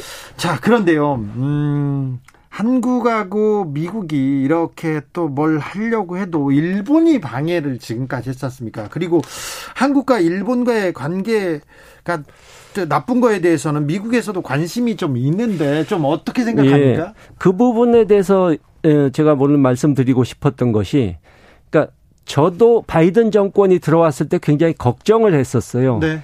2015년 이 위안부 합의가 결국 그 미국의, 미국이 아. 등 떠밀어서 된 거고 일본 편을 들었기 때문에 네. 된거 아닙니까? 그렇죠. 그래서 또 그런 상황이 오면 어떡하나 걱정을 했었는데 네. 가서 들어보니까 네. 이거는 뭐 외교상의 기밀이라고 할 수도 있는 부분이라 누가 누구에게 어떤 말을 했는지 이건 말씀드리기가 좀 그런데 네. 그러니까 미국이 처음에는 일본 얘기를 들어줬는데 네. 조금 이렇게 상대를 해보니까 네. 일본 사람들의 주장이 좀 합리적이지가 않고 네. 그 사람들이 지나치게 한국에 대해서 강경하고 좀 억지를 쓴다 네. 하는 인상을 받은 것 같아요. 일본이 억지를 쓴다. 그러니까 미국은 항상 한미일 삼국 공조가 튼튼해지기를 바라는데 네. 그런 거를 좀 제안을 하면 일본 사람들이 아유 저 한국 사람들은 아예 상대하기도 싫다 이런 식의 네. 반응을 보이니까 이 일본이 그동안에는 한국이 억지 쓰는 사람들이다. 한국이 국제 관례를 안 지킨다. 네. 그런 식으로 선전을 해왔는데 자기네들이 그런 사람들이란 거를 미국 측에 보여준 셈이 돼버려 가지고 미국도 이제 압니까 일본의 정체를 예예 예. 어느 정도 파악을 하, 하고 우리에게 그렇게 일본의 입장을 강요하거나 이럴 분위기는 아닌 것 같다는 생각이 들었습니다. 바이든 행정부 취임 후에 바이든 대통령이 한미일 정상회담을 하려고 했는데 일본의 방해로 그 무산됐다는 것도 사실입니까? 가능성이 있는 얘기 같습니다. 그래요? 정상회담은 고사하고 3자 외교장관 회의 같은 것도 네. 일본이 상당히 거부감을 드러내고 있는 것으로 알고 있어요. 네. 5328님께서 북한에 그만 좀 속았으면 좋겠습니다. 그 노력이면 자영업자 다 살리겠어요. 이제는 각자, 그만 각자의 길을 갔으면 합니다. 이렇게 얘기하는 분이 계십니다. 남북대화, 북미대화가 교착 상태가 길어지고 좀 남북 화해 협력에 회의적인 시각이 있는 분들이 있어요. 많습니다. 이런 분들한테 한마디 해 주십시오. 사실 지난 3년간 이4.27 정상회담 이후로 네. 우리가 북한에 뭐 준 게 없습니다. 네. 그러니까 뭐 퍼주기 했다. 뭐 우리나라도 어려운데 북한을 왜 도와주느냐 이런 그렇죠. 말은 옳지가 않고요. 못 줬죠 이번 정권에. 네, 또이 한반도 평화를 이루고 우리가 북방으로 진출할 수 있는 시대가 오면은 네. 그게 우리가 한 단계 더 도약해서 국제적으로 위상이 커지고 경제적으로도 큰 도움이 되거든요. 네. 그러니까 이 감상적으로 네. 그냥 우리는 한민족이니까 통일해야지 손잡아야지 이런 게 아니고 네. 실리적으로도 우리에게 도움이 되니까 한반도 평화를 위한 노력을 하는 겁니다. 네, 북한도 좀 정상 국가로서의 면모를 좀 보여줘야 되는데 이런 부분 부족합니다. 우리가 붙어 있기 때문에 네. 싫다고 그래서 외면하면 그걸로 끝이 나는 게 아니잖아요. 그렇죠. 미사일 쏘고 또 도발할 수도 있으니까요. 그런데 아무튼 북한도 신뢰감 있는 모습을 보여야 되는데 연락사무소 일방적으로 폭파하고 좀 북한도 좀 달라져야 될 텐데요. 어, 그러니까 달라지도록 네. 왜 달라지지 않냐고 자꾸 손가락질만 한 게 할게 아니라 네. 달라지도록 우리가 큰 형님이고 네. 훨씬 경제력도 앞서고 국력이 앞서는 우리가 그 사람들을 조, 유, 좋은 방향으로 네. 끌고 와야죠. 그렇죠. 자, 어, 의원님, 임, 문재인 정부 임기 내 남북 정상회담은 가능할 것 같습니까? 솔직히 쉬운 일은 아닙니다. 왜냐하면 임기가 얼마 안 남았기 때문에 네. 이제 김정은 위원장이 뭔가 정상회담 하면 성과를 손에 쥐고 가야 되는데 네. 그게 쉽지가 않거든요. 예. 우리가 주기가. 네. 그러나 문재인 대통령이 임기 끝나는 바로 그날까지 네. 한반도 평화를 위한 노력을 멈추지 말아야 하고 지금보다는 조금이라도 이 나은 상황을 만들어서 다음 정부에 넘겨주는 노력은 계속 할 것이라고 저는 봅니다. 알겠습니다. 굉장히 어려운 난제입니다. 이 어려움을 김대중 전 대통령은 어떻게 풀었을까요? 어, 과거에 저희 아버님께서 클린턴 대통령 만났을 때 네. 클린턴 대통령이 그런 질문을 했습니다. 내가 곧 중국을 가려고 했는데 네. 중국의 인권 문제 때문에 반대하는 의견이 많아서 고민이다. 네. 그럴 때 저희 아버지께서 뭐라고 하셨냐면 중국에 가라. 네. 대신에 가서 할 얘기는 다 해라. 네. 항의할 거 있으면 해라. 피하지 말고 만나서 이 해결을 해라. 네. 이렇게 말씀을 하셨습니다. 네. 그 정신을 지금도 따라야 된다고 생각합니다. 네. 아, 저기 또 뭐 호남 호남에 김대중 전 대통령의 또 적자고 해서 제가 물어보겠습니다. 호남 분들은 전두환 정, 정치 잘했다고 하는 사람도 있습니까? 그런 사, 얘기도 합니까? 저는 뭐 한 분도 없으리라고 보는데요. 네. 오늘 어, 이 발언에 대해서는 어떻게 보셨어요? 글쎄요, 그 윤석열 씨가 그 뭐 계속 뭐 막말한다, 말실수한다 이런 말이 계속 나왔지 않습니까? 네. 근데 이 정도 되면은 그냥 본심을 드러낸 것이다. 평소 생각이 그렇다 이렇게 생각할 수밖에 없을 것 같아요. 그래도 전두환이 네. 정치를 잘했다 이건 좀 너무 전두환 정권 때 이제 뭐 직장에서 쫓겨나고 죄도 없이 감옥을 가고 여러 가지 정말 피해를 입었던 분들이 수도 없이 계신데 네. 그분들한테 가서 정, 전두환 씨가 정치 잘했다는 말을 하면 과연 무슨 얘기가 나올지 참 궁금합니다. 네. 8804님께서 형이면 따끔하게 혼도 내야지요 얘기합니다. 북한과 미국 모두 전향적인 자세로 아, 남북 화해와 협력의 장애 나오기를 고대해 봅니다. 우리는 그 평화를 포기하면 안 되고요. 지금까지 국회 외통위 소속 김원걸 의원이었습니다. 감사합니다. 네, 감사합니다. 정치 피로, 사건 사고로 인한 피로, 고달픈 일상에서 오는 피로. 오늘 시사하셨습니까? 경험해 보세요. 들은 날과 안 들은 날의 차이. 여러분의 피로를 날려줄 저녁 한 끼 시사. 추진우 라이브.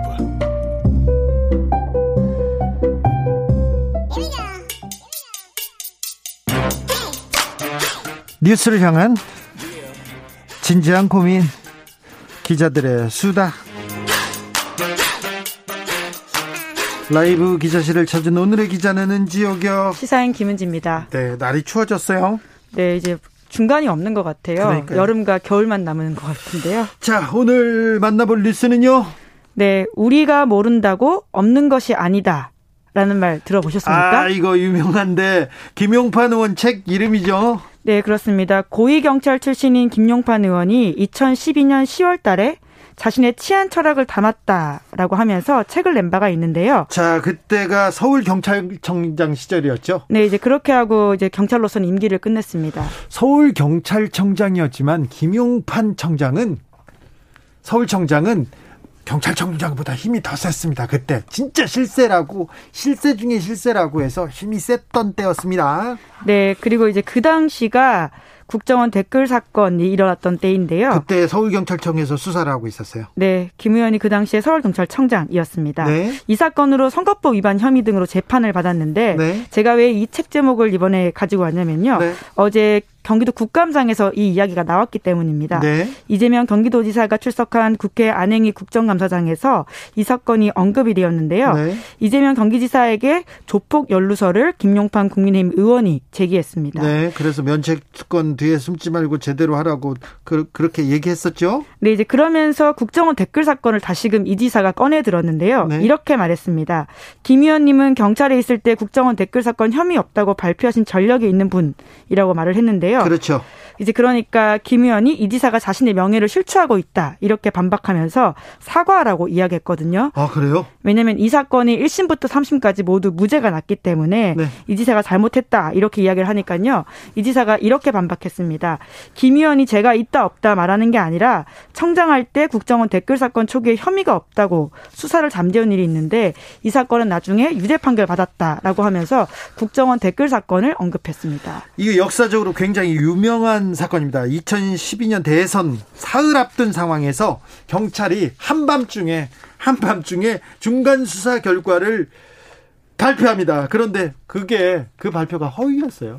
네, 그러니까 지금 와서 생각하면 굉장히 예, 국정원 댓글 사건이 이제 우리가 모두가 알고 있듯이 국정원 요원들이 악플을 달았던 선거에 네. 개입했던 사건인데요. 네. 그때만 하더라도 이게 진짜냐 아니냐 이런 논쟁이 있었습니다. 그렇죠. 당시 국정원 댓글 작업하면서 대선에 개입했다 이런 혐의가 막 발각되었기 때문에 그렇죠. 대선에서 아주 중요한 쟁점이었거든요. 네. 게다가 2012년 12월 16일 말씀처럼 대선을 3일 앞두고 당시에 박근혜 후보와 문재인 후보가 TV 토론에 있었어요. TV 토론했습니다. 네. 그리고 이 이야기가 굉장히 쟁점으로 올랐거든요. 그렇죠. 거기가 중요합니다. 네, 이제 그런데 이 토론을 벌인 직후인 밤 11시에 경찰에서 중간 수사 발표라 발표다라는 형식으로 이야기를 하거든요. 근데 중간 수사 결과 발표 전에 박근혜 후보는 이미 수사 결과를 알고 있어요. 그래서 무, 다 무혐의로 무죄로 끝난 사, 그 무혐의로 끝난 사건이다 이렇게 얘기를 했었죠. 그런 네. 취지로. 그리고 경찰도 결과적으로 디지털 증거 분석 결과 박근혜 문재인 후보에 대한 지지 비방 댓글 달지 않음이라고 발표했습니다. 네. 그러니까 국정원이 그때 그런 선거 개입을 하지 않았다는 취지의 뉘앙스를 풍기는 그렇죠. 발표를 한 건데요. 네. 선거 운동한 거 아니냐 이런 비판들이 그때 굉장히 많았습니다. 네. 결과적으로 사실이 아니었다라고 볼 수 있고요. 그래서 이제 선거에 개입했다라는 혐의로 김용판 당시 서울경찰청장이 재판을 받았는데요. 네. 이게 무죄가 나왔다라고 하는 건데 하지만 그 당시에 1심 재판부도 경찰의 중간 수사 발표에 대해서는 다소 아쉬움이 남는 것은 사실이다 이렇게 언급했습니다. 아쉬움이 남는 건 사실이다라고 말은 했지만 굉장히 말도 안 됐었죠. 말이 안 되고 좀 웃겼어요. 네, 이제 그런 판단을 하는 핵심 근거가 뭐였냐면요. 권은희 의원이 다시 굉장히 중요한 내부 고발자였거든요. 그때는 수서경찰서 수사과장이었어요. 네, 이제 그러면서 권은희 의원의 일관된 증언이 있었음에도 불구하고 권은희 의원의 과 반대되는 이야기를 하는 경찰 관계자 17명이나 있기 때문에 네. 권은희 말을 믿을 수가 없다라고 하는 것이 당시의 1심 재판부 판단이었고요. 권은... 그것이 쭉 이어져서 3심까지 네. 무죄가 되었습니다. 그런데요. 권은희 의원 말고 다른 사람들은 다 김용판 전 청장하고 똑같은 얘기를 했는데 그때 제가 검찰 수사를 이렇게 열심히 어, 취재했었는데요. 검찰에서 김용판 의원 관련해서 수사를 못했어요. 그래요. 그러면서 뭐 어떤 얘기를 했었냐면 원세훈 국정원장이 댓글 조작을 한 거 이 수사보다 김용판 수사가 어려웠다. 김용판은 절대 기소를 못하게 하더라. 그래서 제대로 수사를 못하고 기소를 못해서 나중에 무죄를 만들어줬다는 취지의 얘기를 제가 그때 취재해서 굉장히 중요한 사람한테 들었습니다. 네. 굉장히 중요한 사람한테. 당시에 검찰이 그렇게 제대로 수사 못했다면 그것도 당연히 문제가 되는 거죠. 그렇죠. 네. 그런데 김용판 의원이 얼마나 박근혜 정부의 실세였냐면요. 원세훈보다 훨씬 더 힘이 셌다고 보시면 그 당시에 는 힘이 셌다고 보시면 압니다. 그래서 이분이 대선에 굉장히 공헌을 한 사람으로 공신으로 이렇게 어, 인정을 받았고요. 그리고 그리고 국회에 입성했죠. 네, 이제 물론 바로 입성을 한 건 아니고요. 네. 예, 지난 국회 때 공천을 받아서 국회의원이 되었습니다. 김용판, 네, 경찰에서는 굉장히 중요했던 중요했던 사람입니다. 네, 근데 이제 1심 판결이 그렇게 났다고 하더라도요. 그 당시에 모두 권은희 의원의 증언과 반대되는 이야기를 한 게 아니었거든요. 네. 결과적으로 1심 재판부가 권은희 의원의 반대되는 이야기만 치사 선택했다 이런 비판들이 많았었는데 네. 그때도 서울청에서 그 경찰들이 재판받고 나서 모두 검찰 수사 받고 나서 증언들을 모아가지고는 윗선에 보고했다 이런 취지의 이야기들이 있었고요. 뿐만 아니라 그 당시에 권은희 의원에게 제대로 하라고 협박 같은 이야기를 했다라는 증언도 나온 바가 있습니다. 내가 무죄 를 받았으니까 내가 죄가 없다 이렇게 얘기 우리가 모른다고 없는 것이 아니다 이 말을 김용판 의원한테 해주고 싶습니다. 자 다음 뉴스로 가볼까요? 네, 윤우진 사건 다시금 준비해 왔는데요. 네? 이 사건에 대한 당시 고위 검찰 간부가 입을 열었습니다. 어, 그래요? 누가요? 네, 시사인 취재 결과 그러한데요. 네? 우선은 지금 당시 서울중앙지검장이었던 조용건 변호사가 시사인과 통화를 했는데요. 네? 그 당시 사건에 대해서 본인은 보고받지 못했다라고 말하면서 네. 그 당시의 경위를 상세하게 좀 설명을 했는데 어떻게요? 네, 그 당시는 이제 국정원 댓글 사건이 워낙 큰 사건이었다 보니까 네. 거기에 집중을 했고 결과적으로 부장 검사선에서 자기에게 보고가 안 된 것 같이 느껴지는데 하지만 내가 그 당시에 이걸 알았다면 가만히 있지 않았을 거란 생각이 든다라고 말했습니다. 그러니까 검찰 고위직을 지낸 그가 보기에도 윤우진을 풀어주고 최종적으로 무혐의 처분한 게 문제가 있다라는 이야기를 한 겁니다. 좀 당시 중앙지검장으로서는 좀 무책임한데요. 무책임한 말인데 아무튼 자기가 이거 무혐의 처분한 거는 문제가 있어 보인다라고 어, 입을 열었죠. 입을 연 건좀 네. 의미가 있어 보입니다. 네. 다른 검찰 관계자들도 얘기하기 시작했습니까? 네, 최동욱 변호사도 그러니까 당시에 검찰총장이었던 최동욱 전 총장도 이런 이야기를 했는데요. 물론 관련 보고 받지 못했다라고 하면서 모른다라는 취지 이야기를 했지만 아까 이제 조용건 변호사의 이야기의 핵심은 검찰이 보통 검찰 편 든지 않습니까? 자기들 이제 조직 내부에 다른 이야기를 하기 쉽지 않은 구조가 있는데 네. 그럼에도 불구하고 과거에 검사 후배들이 했던 행동들이 잘못됐다라는 이야기를 했기 때문에 좀 의미가 있다라고 보이고요. 네. 또 뿐만 다른 아니라 당사자들은요. 네. 그리고 당시에 이제 서울중앙지검 형사 3부가 경찰의 구속영장을 반려한 바가 있는데요. 그래서 그 당시 담당이었던 장영수 변호사에게도 시사인 취재진들이 연락을 했는데 입을 열진 않았다라고 하고요. 그 지휘라인은 또 윤갑근. 아, 그 유명한 예, 윤갑근. 1차장 검사였는데요. 네. 예, 현재 윤갑근 변호사는 라임 사건으로 징역 3년 선고받아서 좀 접촉이 어려웠습니다. 네. 그래서 그때 사건은 왜 그렇게 처리했대요? 근데 이제 결국 그걸 밝혀내는 게 핵심이라고 볼 수 있습니다. 왜냐하면 검찰은 검찰과 가까운 사람 혹은 검찰이 관련된 사안에 대해서는 엄정하게 처리하지 않는다. 이런 것들을 주진우 라이브에서도 여러 차례 전해드린 바가 있지 않습니까? 네. 그래서 저희가 굉장히 지금 집중적으로 이야기를 물어보고 있는데요. 제 식구 감싸기라는 본질을 어떻게 밝혀낼지가 핵심이고 이제 조금씩 좀 입을 연다 이렇게 보시면 될 것 같습니다. 알겠습니다. 혹시 윤대진 윤대진 검사는 얘기 안 합니까? 네, 아직 입을 열고 있지 않은 상황이고요. 자기 형이 관련된 사건이기도 하고 본인이 관련된 사건이기 때문에 네. 쉽사리 입을 열긴 좀 어려워 보입니다. 네. 공사모구님께서 주진우 선생님 긴장하지 마시고요. 차분히 말씀하세요. 너무 성급하게 말씀하시는 것 같습니다. 네. 제가 아직까지 긴장을 하고 있고요. 차분히 말을 잘 못하고 있습니다. 죄송합니다. 너무 성급하게 말만 하는 것 같아서 죄송합니다. 제가 좀 더 노력하겠습니다. 네, 부족합니다. 네. 자, 마지막으로 만나볼 뉴스는 어떤 내용입니까? 갑자기 굉장히 톤이 달라지셨네요. 네, 좀 차분하게. 네. 낯섭니다. 네. 네. 중국의 3분기 GDP 증가율이 4.9%를 기록했다라고 합니다. 3, 4.9%면 엄청난 성장률인데 이것도 조금 부족한가요? 중국에서는? 네, 이제 중국이기 때문에 그렇습니다. 왜냐하면 말씀처럼 그것이 적다고는 볼 수 없는데요. 5%대가 깨졌다라고 하는 게 굉장히 상징적입니다. 그렇다면서요? 예, 코로나19를 제외하고는요. 그러니까, 그러니까 지난해를 빼고는 중국이 5%대 성장률이 깨진 게 1992년 분기별 성장률 통계를 집계한 이후에 처음 있는 일이다라고 아, 합니다. 이 얘기를 들으니까 아 이거 좀 심각하구나 이렇게 생각할 수 있겠네요. 네, 게다가 중국은 이제 전 세계 공장이라고 불리고 있을 만큼 경제적인 그 버팀목이 되고 있는 지점이 있기 때문에 이게 깨졌다라고 하는 것이 주는 시그널이 꽤 커서 전 세계 이목을 끌고 있는데요. 중국 경제의 침체는 전 세계에 영향을 미칠 겁니다. 가까이 있는 우리나라는 물론이고요. 네, 게다가 이제 그 형, 헝다라고 하죠. 헝다 파산. 네, 그 파산 파산한 건 아니고 이제 위기가 위기, 있는 위기. 상황이고요. 예. 유례 없는 전력난 그리고 세계 공급망 교란 그러니까 전력 위기가 있어가지고 계속해서 지금 자원이 부족한 상황 아닙니까? 네. 이런 것들이 영향을 미쳤다라고 볼 수 있는데요. 중국의 국가 통계국 대변인도 공식적으로 이와 같은 상황을 인정했다라고 합니다. 어, 그렇다면 지금 전력난 공장 못 돌린다고 했는데 4분기에도 조금 어려울 것 같아요.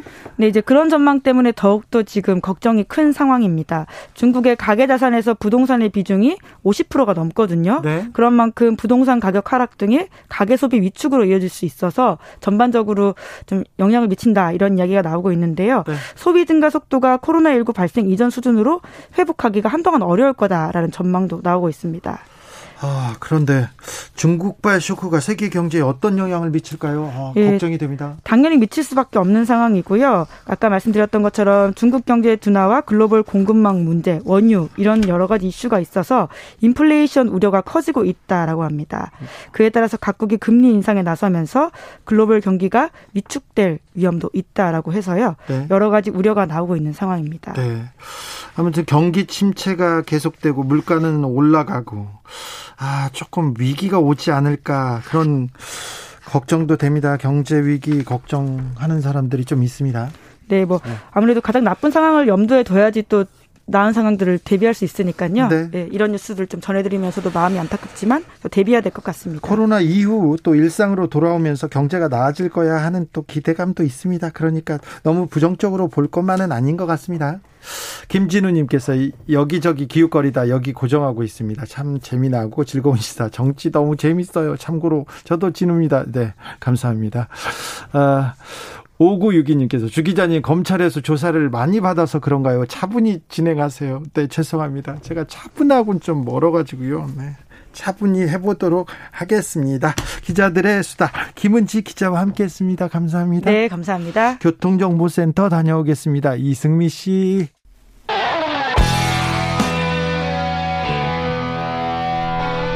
스치기만 해도 똑똑해진다.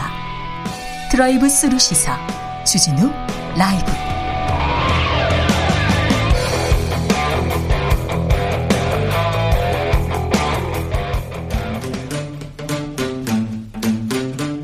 (2030) 청년이 보고 듣고 느끼는 요즘 우리 사회 그것이 궁금하다. MZ 세대에게 묻는다. 요즘 뭐하니? 프로게이머 출신 유튜버 황희도 씨 어서 오세요. 네 안녕하세요. 네. 아, 제가 좀 차분하게 진행하라는데 그걸 못해가지고 좀 혼나고 있습니다. 5137님께서는 주 기자님 그냥 하시던 대로 하세요. 박진감이 없어요. 얘기하는데. 9778님 있는 감정 있는 그대로 말씀하시는 게 주진우 씨의 매력인데 그대로 하세요. 주지우 씨라고 하는데 아유 감사합니다. 이런 분도 있고 차분하게 제가 2030 때도 차분하지 못했습니다. 제가 아 누가 좀 잘못됐다가 하면은 맨날 나서서 싸우다가요 많이 맞았습니다. 자, 어 윤석열 후보가 네. 자, 호남 분들도 전두환 정치 잘했다고 한다. 이 말이 논란이 되고 있는데 네. 요 부분에 대해서 MZ 세대들은 뭐라고 합니까? 네, 이 군사 쿠데타와 5.18을 빼면 정치 잘했다는 분들이 많다, 뭐 이런 얘기가 있다는 식으로 얘기를 해서 엄청나게 많은 논란이 확산되고 있는데 네. 왜 쿠데타와 5.18을 빼냐? 그러니까 그게 제일 큰 잘못이고 어떤 공으로도 덮을 수 없는 거 아니냐 이런 반응이 있고요. 네. 이 진짜 저런 말을 공식으로 내뱉었냐? 나라 잘 돌아간다 저런 얘기를 당당하게 하다니 뭐 어떤 호남 사람이 그런 얘기를 하냐? 구구 유튜버랑만 접촉한 거 아니냐? 호남 가서 한번 직접 얘기해봐라 뭐 이런 반응들이 이어지고 있습니다. 그렇습니까? 근데 네. 어, 일베 같은 사이트에서는 전두환 존경한다 이런 사람들도 있잖아요. 네. 이분들은 열광할 것 같은데요. 일단 지금 소식이 터진 지 얼마 안 돼가지고 네. 그 일베에서 어떤 반응 보이고 있는지 정확하게 파악을 못했지만 그분도 조, 그분들도 네. 좀 조심하고 있구나 이 부분에 대해서는 예 한번 제가 더 파악을 해보게 네. 해보겠습니다. 아 네.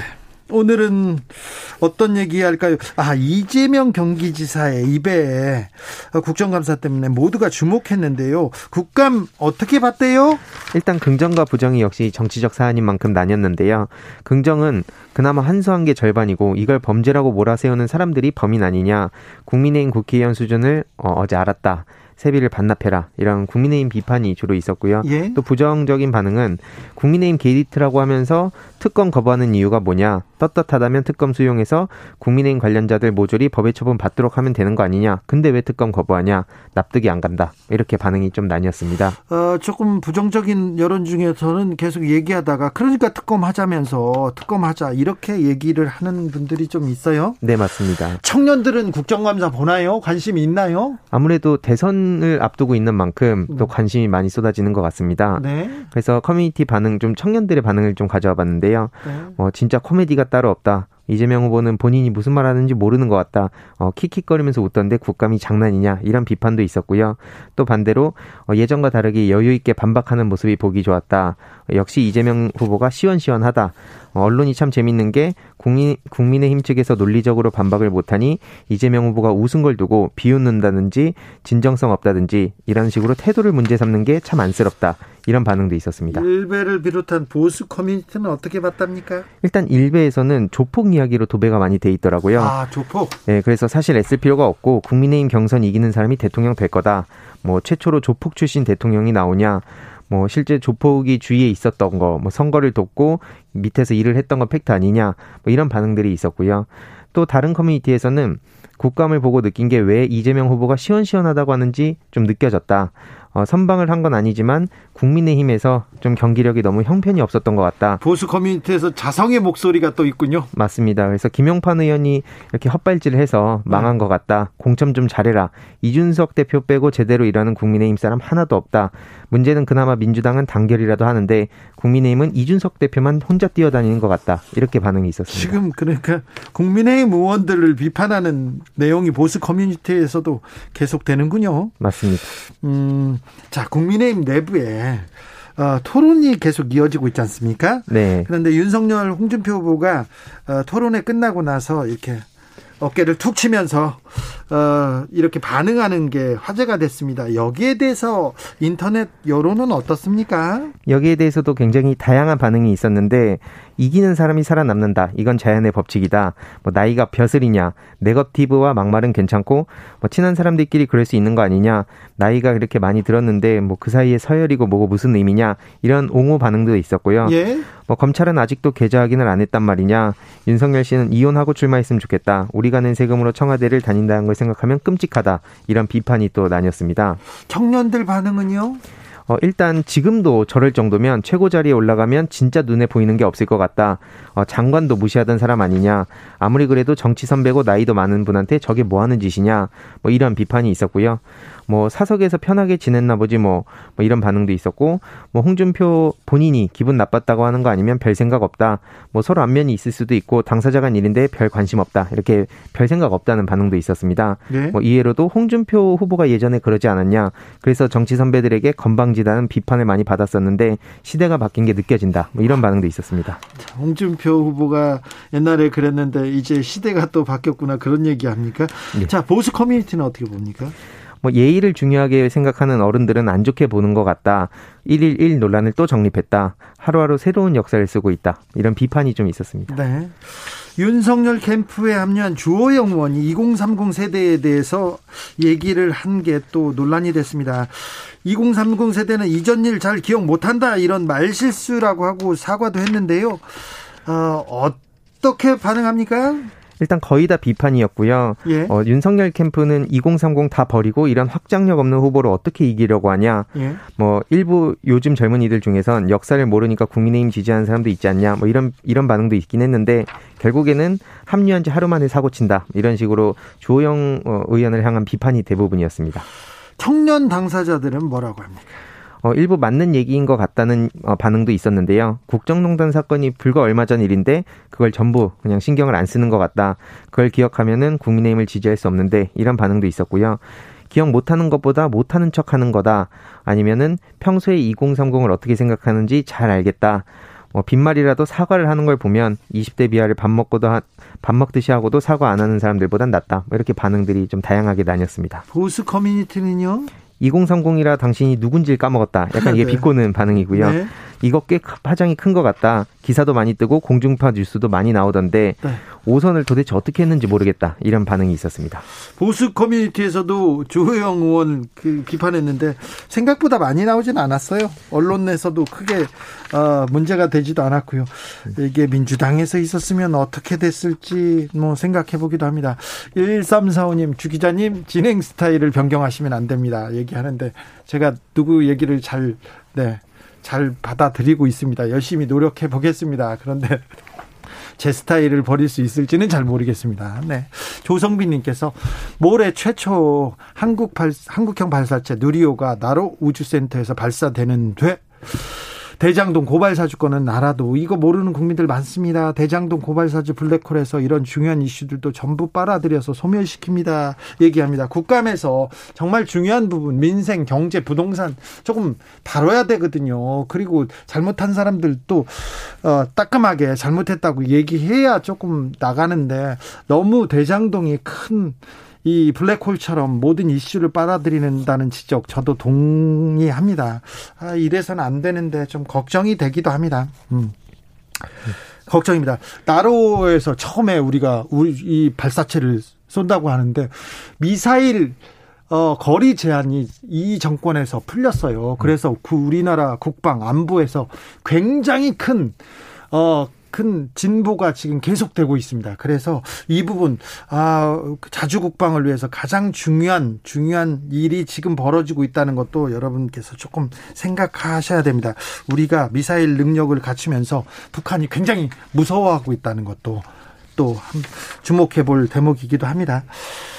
자, 위드 코로나로 갈 준비가 지금 착착 진행되고 있습니다. 여러분께서는 진행하고 있습니까? 그런데 재택근무가 슬슬 종료될 예정이어서 직장인들이 벌벌벌벌 떨고 있다고 합니다. 맞습니다. 오는 11월부터 정부가 위드 코로나로 전환을 예고하면서 서서히 기업에서도 출근 정상화에 시동을 걸고 있는데요. 네? 특히 사회초년생들이 많이 떨고 있습니다. 어, 그래요? 왜냐면은 이제 특히 그 회식도 해야 되고 네. 대면을 또 해야 되고 네. 그러다 보니까 여러 어 걱정의 목소리가 많이 나오고 있는데 재택근무에 찬성하는 의견은 어, 이미 출근을 할 수 없는 몸이 돼버렸고 어, 편도 1시간 반 출근길을 버틸 생각하니 까마득하다.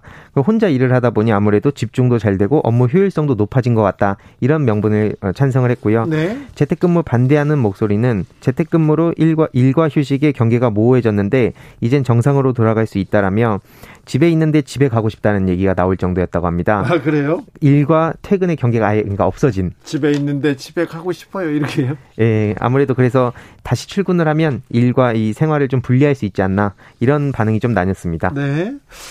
아, 퇴근과 동시에 일 생각을 안 할 수 있게 될 수도 있어 이런 기대를 가지고 있는 분도 있는데 어 그분의 기대가 헛된 기대가 아니었으면 하기도 합니다. 2030 직장인들은 어떻게 반응합니까? 어, 일부 출근에 대해서 좀 응원하는 목소리도 있긴 했습니다. 역시 사람은 출근을 해야 된다. 재택만 1년 하다가 사무실 출근했더니 일 효능이 다르다. 이런 반응이 있었는데 네. 대부분은 재택에 대해서 좀 우호적인 반응인 것 같습니다. 네. 집중해서 일하면 사실 똑같다.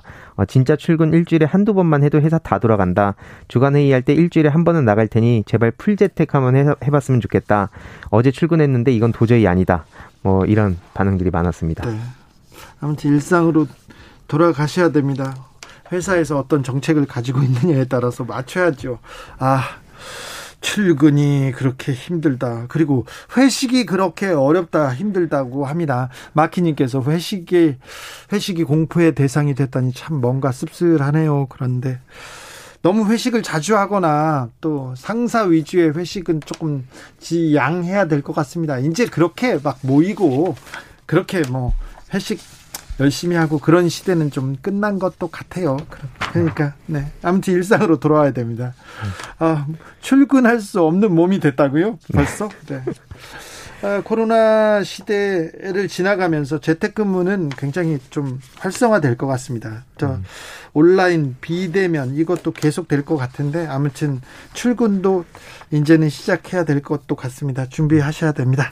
음. 자, 다음은 어떤 얘기로 가볼까요? 네, 지방 거점 국립대 이른바 지거국이 위기에 처했다는 보도가 좀 나와서 그에 대한 반응이랑 가져와 봤습니다. 지거국이라고 불립니까? 네, 지방 거점 국립대가 최근 대표적으로 부산대 합격생 중 83%, 네. 경북대 합격생 중 86%가 입학을 포기했다는 소식이 전해졌는데 네, 지, 금 부산대, 경 북대는 지방 대표적인 지방 명문대학교들이 있지 않습니까? 예, 맞습니다. 그래서 최근 그 김병욱 국민의힘 의원이 당국은 합격 포기율이 거듭 상승세를 타는 데 대해 경각심을 가져야 한다라면서 네. 목소리를 높이기도 했습니다. 네. 이거에 대한 반응을 좀 요약해 보면 네. 기사를 이렇게 쓰면 더 지방대를 안 간다. 수시나 정시 복수 지원이 되니까 다른 원하는 데에 지원하는 사람이 생겨서 그런 현상이 벌어진 건데 마치 네. 전부 입학을 포기한 듯한 기사 내용으로 오인할 수 있다라는 지적도 있었는데 네. 중요한 것은 수도권 수도권의 개발 방지를 다 풀어서 기업들이 전부 수도권으로 몰려가고 지방은 기업도 없고 사람도 없고 손바닥만한 나라에서 뭐 하는 건지 모르겠다. 학생이 없는 대학에 대학은 존재 가치가 없으니 폐교가 정답이다. 이런 다양한 의견들이 지금 나오고 있습니다. 네. 그런데요. 청년들은요. 실제로 그 부산대 옛날에 못 가서 안달릴 정도로 명문이었는데 정말 심한 것 같다. 부산대가 제2의 서울대 아니었냐.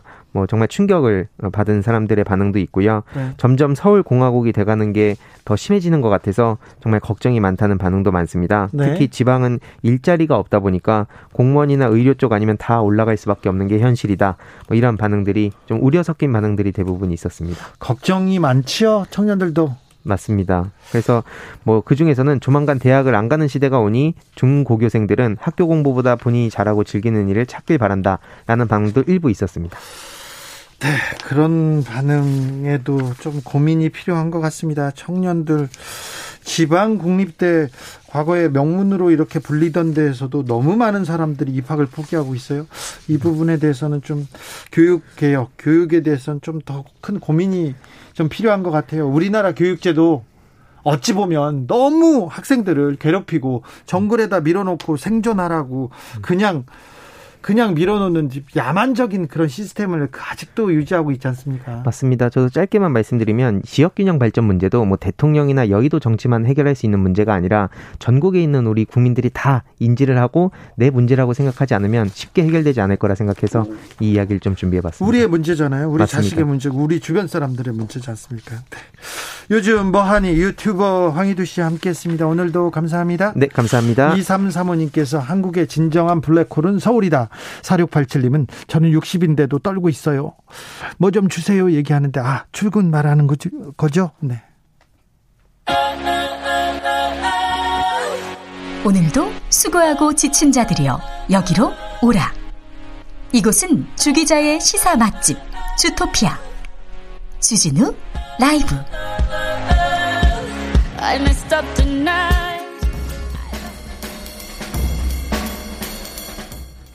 느낌 가는 대로 그냥 고른 뉴스 여의도 주필 설악산 첫눈 관측 지난해보다 15일 빨라 KBS 기사입니다. 아, 올가을 설악산에 지난해보다 15일 빨리 첫눈이 내렸다고 합니다. 아, 가을이 가고 성격 급한 겨울이 성큼 와버렸는데요. 아, 이번 주 내내 춥다고 합니다. 그러니까 꼭 단단히 입으셔야 됩니다. 꼭꼭 껴입으셔야 됩니다.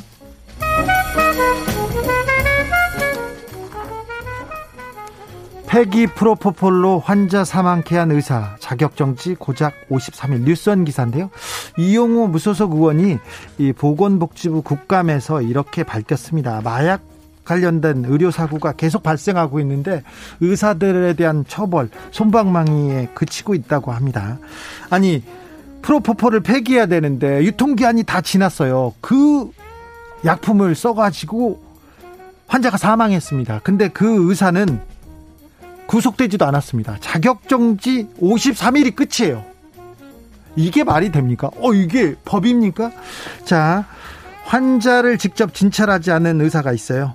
마약류를, 마약류를 처방하고 처방전을 심부름 업체 직원한테 그냥 시킨 그런 의사 있습니다. 아니 마약인데 이 의사는 자격정지 1개월. 감옥 그런 거 없다니까요. 자격정지 1개월이 답니다. 어, 마약류인 페티딘 앰플을 235개를 교부해 가지고 자신의 팔에 직접 주사한 간호사가 있습니다. 이 사람은 얼마일까요? 자격정지 3개월입니다. 3개월. 235개 자신이 직접 이거는 마약에 그냥 찌들어 산 분이시네. 그런데 자격정지입니다. 자신이 처방받은 마약류를 타인에게 제공한 의사 있습니다. 그러니까 자신이 받아가지고 다른 사람한테 마약을 이렇게 계속 준 사람이 있어요. 그 의사는 자격정지 1개월로 끝났다고 합니다. 의사는 지금 어디에 사는 거예요? 우리나라 국민 아닙니까? 법하고는 상관이 없습니까? 마약류에 대한 이 마약에 대해서는 굉장히 철저한 관리가 필요합니다. 마약류 관련 의료품 철저하게 관리해야 되는데 의사들한테는 행정 처분 규정도 따로 없고요. 의사들한테는 그냥 별 상관없다고 합니다. 네. 이 시대 의사들은 법 위에 사는지 모르겠습니다. 의료 개혁만 얘기 나오면 그렇게 왜 몸부림치는지 알겠어요. 이렇게 편한데 이렇게 법도 어, 자기들한테 영향을 못, 못 미치니까 이렇게 사시는 거 아닙니까 의사 선생님들?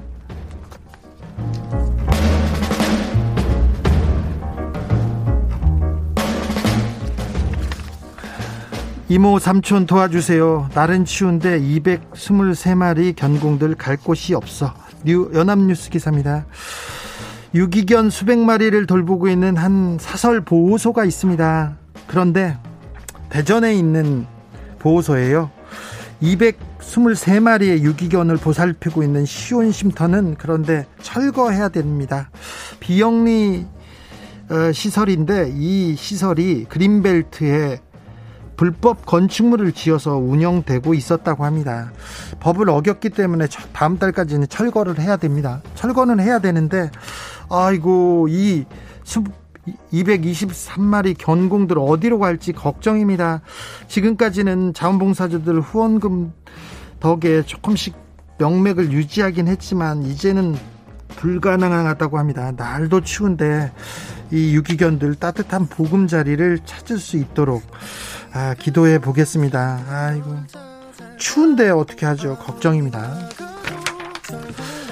숀의 Way Back Home 들으면서 저는 여기서 인사드리겠습니다. 오늘 돌발 퀴즈의 정답은 수소의 원소기호였습니다. H2 아닙니다. H였습니다. H 오사공원님께서 가을은 늘 도도하게 자신의 맡은 바를 맡은 바 임무를 정석으로 마친 후 소리 소문 없이 또 제 갈 길을 묵묵히 가는 믿음직한 계절 같아요. 그러니 우리 이 가을을 각자의 방법으로 즐겨요 얘기합니다. 어 가을이 가고 있는 것 같아서 뭐 슬프고 쓸쓸합니다. 네. 저는 내일 오후 5시 5분에 돌아오겠습니다. 지금까지 주진우였습니다.